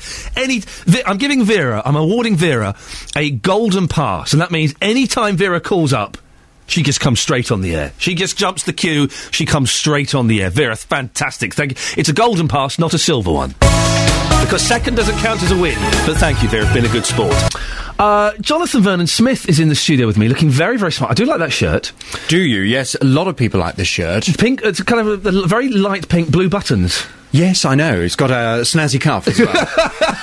I love a snazzy cuff. I love a snazzy You must have been cuff. gutted that the football was cancelled last night. I was Yeah. very upset. Disappointed. I've been hearing all about this football business last night. I know. I, I, I don't like football either. No. uh, uh, but I kind of wish I watched it because I, I turned on my phone after having a little doze, and Twitter was awash with the, the farce. What's wrong with all these stupid people? Honestly. what is wrong with them, though? For goodness sake, racial abuse on the pitch. I'm not talking about the racial abuse. I'm Oh. talking. I'm, I'm not. Wouldn't make me making light of that. That is wrong. I was talking about the other football match that was rained off. Oh, right. Oh, don't care about that. It's as if I was coming with a, a light. Let's have a jolly chat before we find out what's on I your show about, about racial No, abuse. there- apparently there was all this terrible racial horrible, yeah, abuse last horrible. night. Absolutely Boot the Ukraine out of football. What's wrong with them? No, we don't. We don't want that. sake. Let them and Spain go off and have their own little racist tournament somewhere, and we'll we, we won't they, are they racially abusive in Spain There- as well? there's there's a lot of it in Spain. Yes. Really? Yeah. But people. Act, it's Not in 2012. Frigaliana. No, not at all. People in 2012 actually doing monkey chants in 2012. I know. I do- it's just anyway, it's incredible. But that, but I, I, I'm now embarrassed that you would think I would come in with a light-hearted No, bit no, of banter about racism, Thank goodness we live here. That's all I can say. And not in some horrible foreign country. Some, some, yeah, exactly where they're racist. we don't want that. not racist here in Britain, not in No. Luton, anyway. Well, no. What's on your show this morning, sir? Coming up on the big phone in this morning, very interested in your conversation you had just a few moments ago with Anna Larke. Uh, of course, the ex-partner of Justin Lee Collins. Yes. The, uh, yes, indeed. And uh, her talking about the fact that uh, she experienced all this abuse in the relationship. Hmm. And uh, I was very interested in your line of questioning about why she's now coming out and uh, sharing her message and trying to get that message Yes. home. At nine o'clock this morning, I don't know if you've heard it yet. Have you heard the, the recording of Justin Lee Collins? I, I, I saw it was online, and I didn't. I didn't play it. Are you going to play it out? I'm going to play it. It's got swears in. Uh, Have someone listened to it before? We're going to take away the swearing. Okay, you're actually going to play it. Okay, Yeah, at nine o'clock we're going to play. If you if you're wondering, if you listened to to Anna Larke a little earlier, and you kind of you've been hearing bits and pieces of this story with Justin Lee Collins, at nine o'clock we're going to play you just a recording Wow. Of of the way he spoke to her. Okay, that'll be interesting. And at nine. On the big phone in today, have you experienced verbal abuse in a relationship? Hmm. We often talk about men who, who punch their girlfriends and physically assault Hmm. their girlfriends. Um, What about verbal abuse? Hmm. Not necessarily people who, who then take that verbal abuse uh, to a physical level, but people who are just verbally abusive, verbally nasty, Hmm. verbally controlling to their partner. What is that like to experience in a relationship? And do you think, to, to some extent, most relationships at some point will have a level of verbal abuse, and you shouldn't necessarily be too concerned about it? It's something you have to work through. Or the minute verbal abuse starts, is that the beginning of the end? We all say things in arguments and call people names. Well, do you know what? I'm talking about my team upstairs. Yeah. And they're saying, oh, no, no, my partner's never raised their voice to me. Oh, And if, come If they on. raise their voice to me, oh, I think that would, we'd lose trust. we that would be the end of the relationship. Oh. I'm thinking, hello? Come on. I would imagine most people, most couples have at some point had a, a flaming row at one another, and you say all kinds of things. You say things you don't mean. Of It- course you do. I think it's if, if it's sustained, if it's a continuous, you know, it, it goes on and on and on. That's, I think, is where the problem is. Indeed. But but can verbal abuse in a relationship can it be as bad as physical abuse? Mm. We'll discuss all of this on the big phone in this morning at 9. Have you experienced verbal abuse in a relationship? If so, get your call in now 08459 455 555 and we'll discuss it on the big phone in at 9. Thank you very much, Jonathan. I shall be listening to that. Across beds, Herts, and bucks, this is Iain Lee on BBC Three Counties Radio. What a busy show it is this morning, and I shall definitely be listening to uh, Jonathan Vernon Smith at nine o'clock when he plays out um, uh, that clip of Justin Lee Collins. Should be uh, fascinating. Now, back to this. The Hertfordshire mother of British computer hacker Gary McKinnon has welcomed Home Secretary Theresa May's decision to block his extradition to the US. Janis Sharp said she was overwhelmed after an emotional rollercoaster, and she said Mrs. May had been incredibly brave to stand up to the US. Well, Janis Sharp uh, joins me now from her home in Brookmans Park. Good morning, Janis. Morning. You, what was your reaction when you heard the news? Oh, totally amazing. I just, it was incredible. I can't describe how the relief, the relief was incredible, and it was, it was better than anything that could ever happen for us personally. Lots of pictures of you in the newspapers uh, uh, looking jubilant. How, uh, you, what does Gary think? Oh, the same thing. He's been crying, and we've been hugging, and he's been crying, and I mean, every day he wakes up and he's got this massive pain in his chest, and he's terrified. For the first time, he, he was able to sleep without that terror. It's, it's a, he was he was scared to believe it was real. It was Mm. amazing. What happens to Gary now, Janis? Do we know? No, the CPS can decide whether to prosecute or not, but that's not a problem. We'll deal with that. If he has to be prosecuted here, that's what we've fought for for so many years. The, the main thing is the relief that he's staying here. Uh, that's what counts. And if he goes to prison in the UK, you'll, you'll accept that? Of course, but at least he's not going to be thousands of miles away from us. At least he's going to be his own peers, and we're going to be able to see him regularly, support him. Uh, it's really important uh, for that to happen. How hard? You, you said it was a brave decision for uh, Theresa May to um, stand up to the US. How hard do you think it was for her to make that decision? incredibly hard. I mean, we've had six or six Home Secretaries uh, during Gary's case.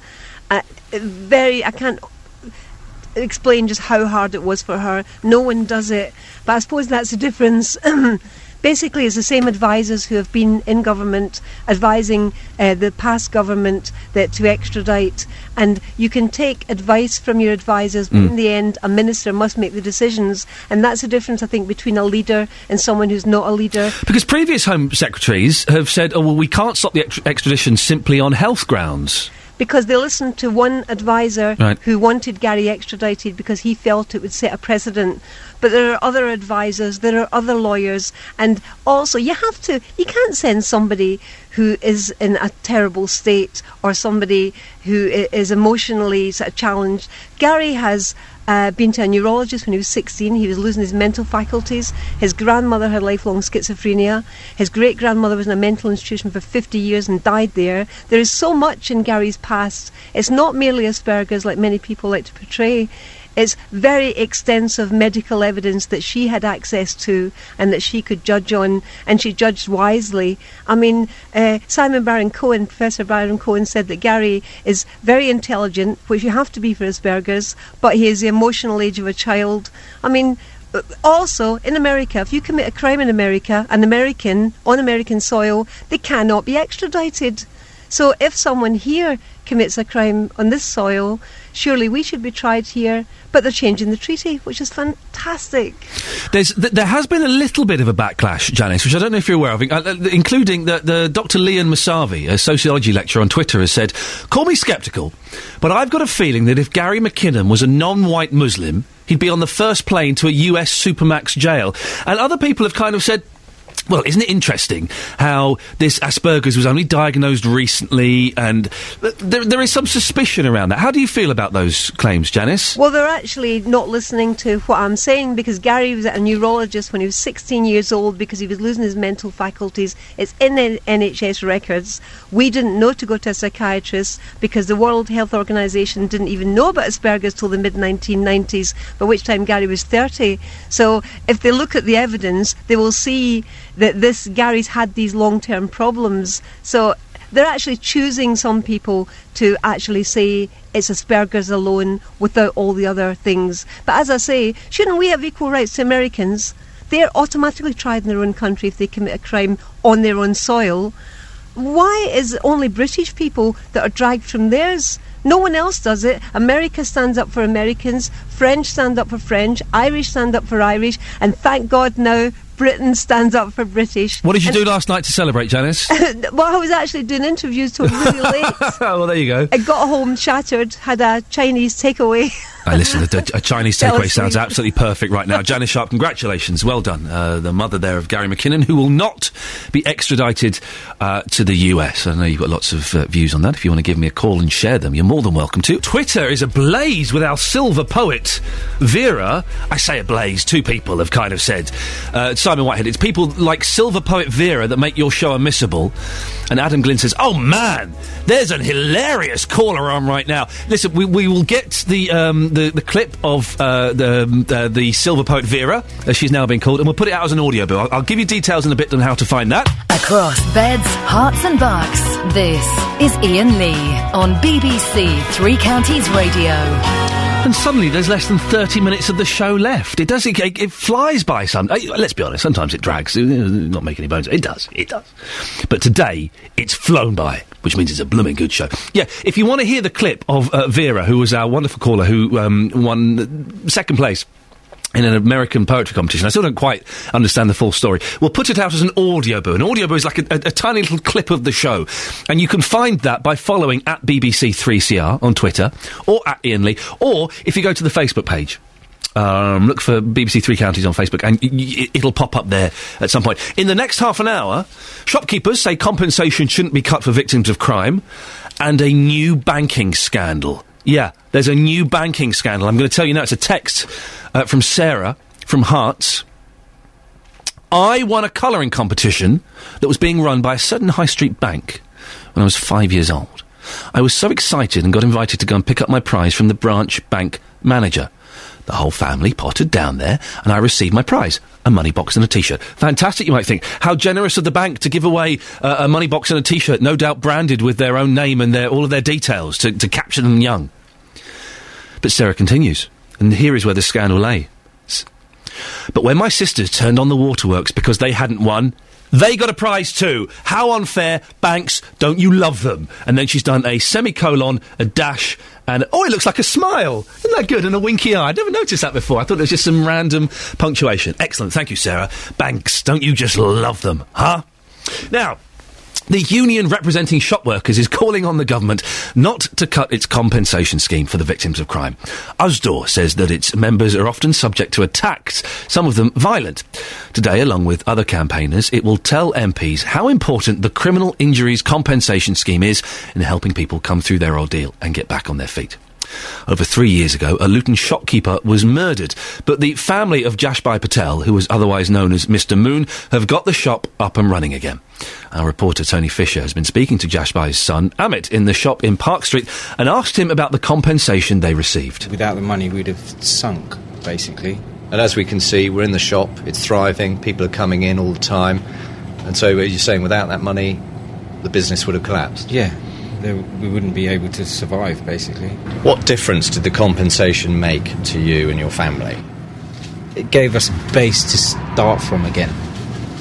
That's what it did. It, it helped us build the business back up so that mum had an income because me and my sister are, are, are of age to earn ourselves. So basically, whatever we received as children was it was fine. Incidental to what your mum Yeah, it was- received to help with the shop. Yeah, mum's was enough to pay for the refurb basically, and put in proper security and yeah. a proper shop. Yeah, fire alarm, alarm, alarm system connected to the police. If that weren't to be the case in the future, what would you say? Um, basically, mum would have to live with me, and she'd have nothing because dad was the main breadwinner in the house. So you're thankful for the compensation that you got, um, and if it was all taken away, No, they shouldn't take it away. If anything, they should improve it, not take it away. But it does. It does depend on each circumstance. Each circumstance is different. Nothing is the same. See, if we were if, if we were rich, as it were, and my dad had passed, then the compensation wouldn't have made any difference. But because we didn't have anything, that compensation made all the difference. Well, Tony Lloyd is a Labour MP who secured a debate in Westminster this afternoon on victims and the criminal justice system. Morning, Tony. Good morning, Uh, this debate is wider than just being about compensation for shop workers who've been attacked, isn't it? Indeed. Um, the, the victims through the whole of our criminal justice system don't get the, the treatment that they deserve. Victims ought to be centre stage, and as an MP over the years, I've come across lots of times when we get things like the police not taking people seriously. You saw that actually even recently in the, the, the scandalous case of the the sexual exploit, exploitation of young girls in Rochdale, where they were victims, but they weren't treated seriously because they were dismissed as being uh, unreliable or not worthwhile or whatever. But cases where I had a, a ter- terrible case uh, not so long ago of a woman who whose former partner was in prison for seriously injuring her, but um, he was due for release, but the probation service wouldn't let her know when he was being released, uh, even though he'd threatened to kill her from inside prison. So things like that. Tony, why do you think? Because it, obviously it makes co- it makes perfect common sense that the victim should be at the centre of everything. Why do you think that that isn't the case so often? I think we've got to to change the whole culture. Some of it, though, has got to start at the top with government because government's got to make it clear through things like the, the compensation scheme that you've, you've just been talking about Mm. that we're, we're not going to cut back on, on victims. You know, um, I, I, I, there's a case of exactly a shop worker, a young woman in in my city of Manchester. She was um, attacked at uh, very early one morning when she opened up the, the store. Um, she had some injuries to her back and shoulder, and but the main issue for her was that um, she felt scared to be out alone in the evening or the, the early morning. She, while she's back at work now, the, the the problem she had is that she's lost a lot of confidence, and she received um, uh, twelve hundred and fifty pounds compensation, which was important to help her get her life back on track. but she wouldn't get that under the changes being proposed, and I think there's a strong call on the government uh, to think again. Uh, let's have a bit of compassion in this whole process, rather than just saying this has been a, a mechanical thing. I think most members of the public agree. There, there will be some people though, Tony, who'll say, "Well, hang on a second. Why, why should I pay that woman twelve hundred quid?"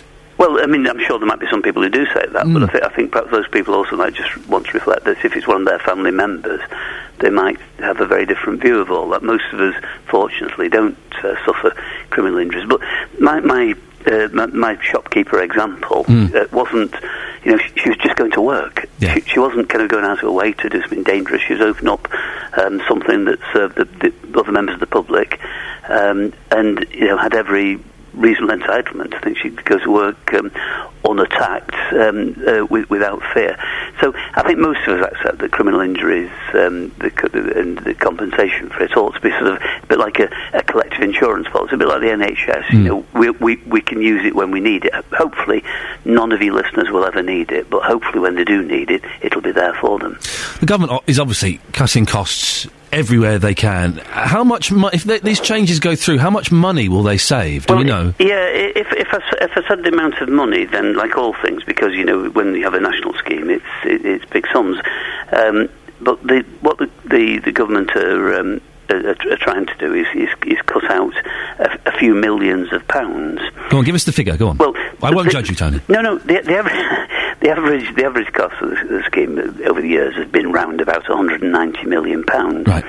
Um, so even if the government cut out half of that, it's you know it, it's a it's a it's a little over one pound fifty a year for per per head of population. I think most of us don't begrudge paying our one pound fifty. It, it doesn't do the, the, the, Conservative Party their image of being the nasty party. It, it doesn't do them much good in that respect, does it? Well, look, I'm a Labour MP, so you wouldn't really expect me to jump up and down and say what a nice, what a nice government this is. But, but uh, in fairness, let me let me say this: that whilst the government are wrong on this, when this came before Parliament about four or five weeks ago, um, people from across the Labour MPs and Conservative MPs um, were up in arms about it and, and forced the minister to, to to take it back at that stage. The fear is that they, they took it back, but they're going to sneak it back under the. Uh, on, on, under the gatepost, uh, in the, nobody's looking. And Tony, listen, we should be following this debate um, w- with keen interest. Tony Lloyd, Labour MP, uh, he's got a debate this afternoon um, in Westminster on the victims and criminal justice system.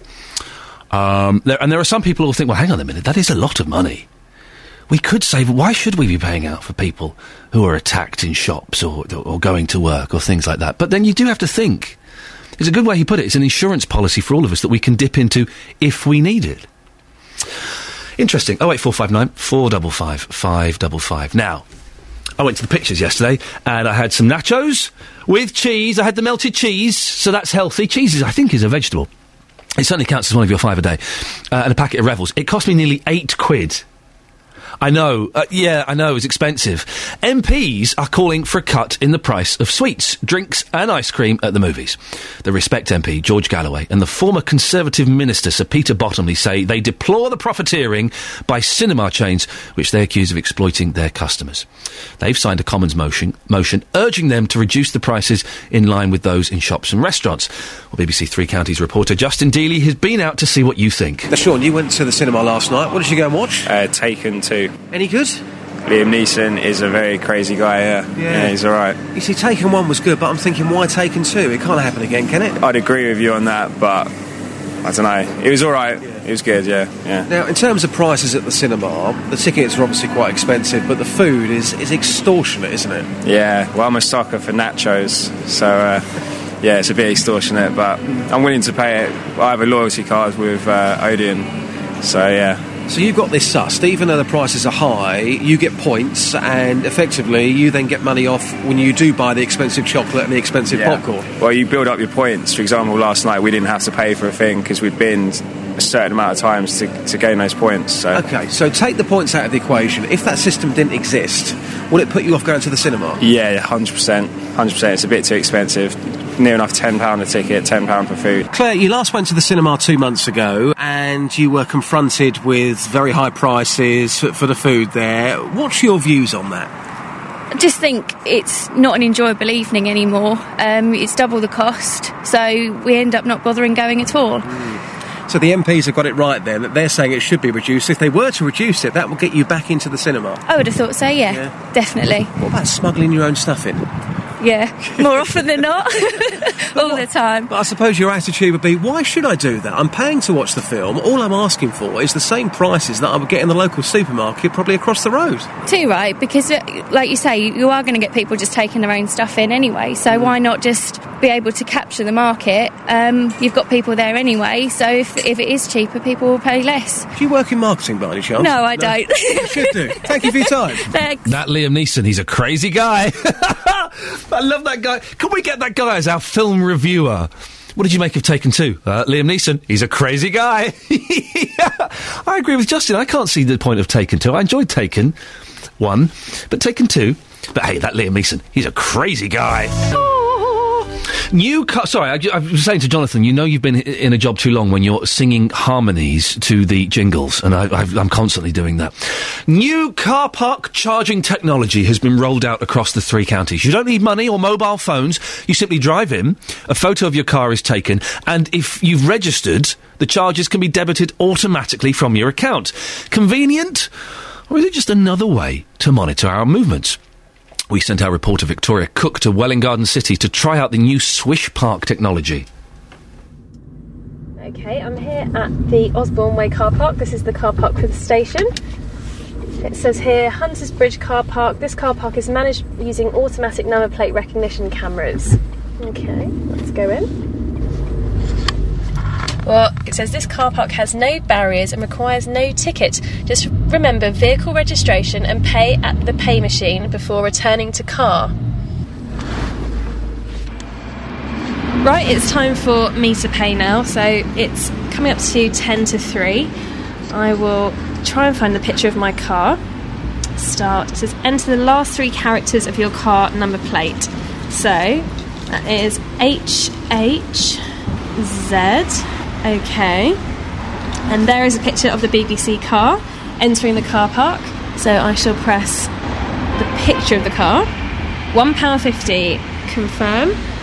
And I will be paying with my bank card. Confirm.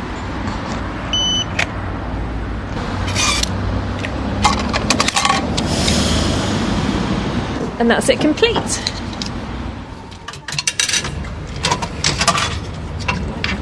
Okay. That's the one.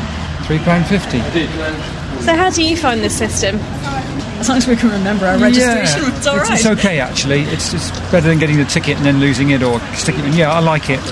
How do you feel about the um, the car park having a picture of your car and, and sort of having that information about you on, on their systems? Yeah, I've got no issue with that, really. You know, I'm not a criminal, so I'm not worried. They can have what information they want on me.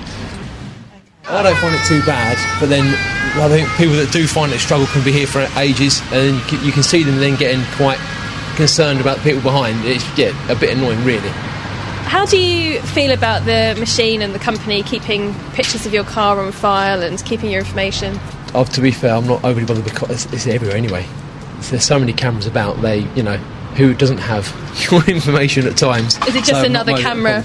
Yeah, yeah. You get so used thought to them. about it. Yeah, it hasn't even occurred to me actually, that yeah. it's even kept. I hate having to when you have to queue up and pay in the car park. You forget it. You get in the car. Oh, you get to the barrier. I forgot to pay. You've got to do. I think it sounds fantastic. Um, I um, am using a lady's deodorant today because it was all I could get, and I'm sweating a bit, and now I smell like a really nice girl. I do. I, I'm sniffing. Going, hmm, there's a nice girl in here. No, there's not. It's me. I'm going to be wearing ladies' deodorant from now on. Uh, we were talking about Gary McKinnon and the decision by Theresa May not to extradite him. And in St Albans has emailed him. I'm one of those pleased at Theresa May's decision. It's not the whole answer to inequalities in the America-UK extradition arrangements, but I hope these will now be addressed seriously. Um, I have little doubt that due to military sensitivities, the oh here we get into conspiracy theories. The Americans would want this to be in secret, whereas we want it in an open court. Also. The amount of security needed to protect American witnesses, i.e., targets, from America's many enemies around the world would be immense, and at the British taxpayers' exp- taxpayers' expense to boot. Uh, and thank you very much indeed. Now, as you know, dear listener, if you listen regularly, I'm not a football fan, but I wish I'd watched the football last night, the grown-up one, because it didn't happen. And I, I, I turned on, my, I had a little nose in the afternoon, in the evening, turned on my phone, and Twitter was ablaze with people talking about what a farce it was. England's World Cup qualifier in Poland washed out after heavy rain, and an open roof, they had a roof, led to a waterlogged pitch. Well, it's been rescheduled for four o'clock this afternoon. Mark Napper from the England Supporters Club is from Hertfordshire. Mark, you were there last night, were you? I was. I was very wet. Are, are you are you back in England now, or are you still out there for No. the? No, I, I've managed to book another flight for tomorrow, so I can stay for the match today. Unfortunately, my flight tomorrow goes back to Stansted. My car's at Heathrow, so uh, I'll, I'll have to sort that out when I get back. You really are dedicated. Did, did, did you notice if there was an increase in the price or anything? Because we heard from, from one correspondent saying that some of the airlines had, had uh, cashed in on this and put the prices up a bit. Well, I, I, I'm not sure, but um, uh, we got ours. I phoned a mate at home and asked him to book a flight for us quickly. It's so much easier to run do on the mobile in pouring rain. Yes. Um, and I know the price doubled within about 20 minutes after we'd already booked our tickets. Oh, so lucky you. What what happened Yeah. last night, Mark? It, it was a joke. I mean, it had been raining all day. It, it, um, it started raining by, I don't know, sort of two o'clock, and it was predicted to be torrential rain. Right. Um, so, and it, it was getting worse and worse and worse. Um, and then within about two hours of the match, when everybody was walking to the ground, so about seven o'clock or six o'clock um, UK time, it was just ridiculous. I'm not. All my clothes are still absolutely soaking wet. Wow. Um, Um, and so we got there. We just couldn't believe they hadn't closed the roof. So you got there and, you, you, you assumed that the roof would be closed, and you, you, get into the stadium and see it's, it's wide open. Yeah, and they made no announcement at all. The only the only way we got any information was by phoning friends at home um, and asking them what was happening. So They didn't say any. Sorry, only- I'm, I'm, I'm, confused. They didn't say anything in the stadium. You had to phone up someone in England yeah. who told you what was going on.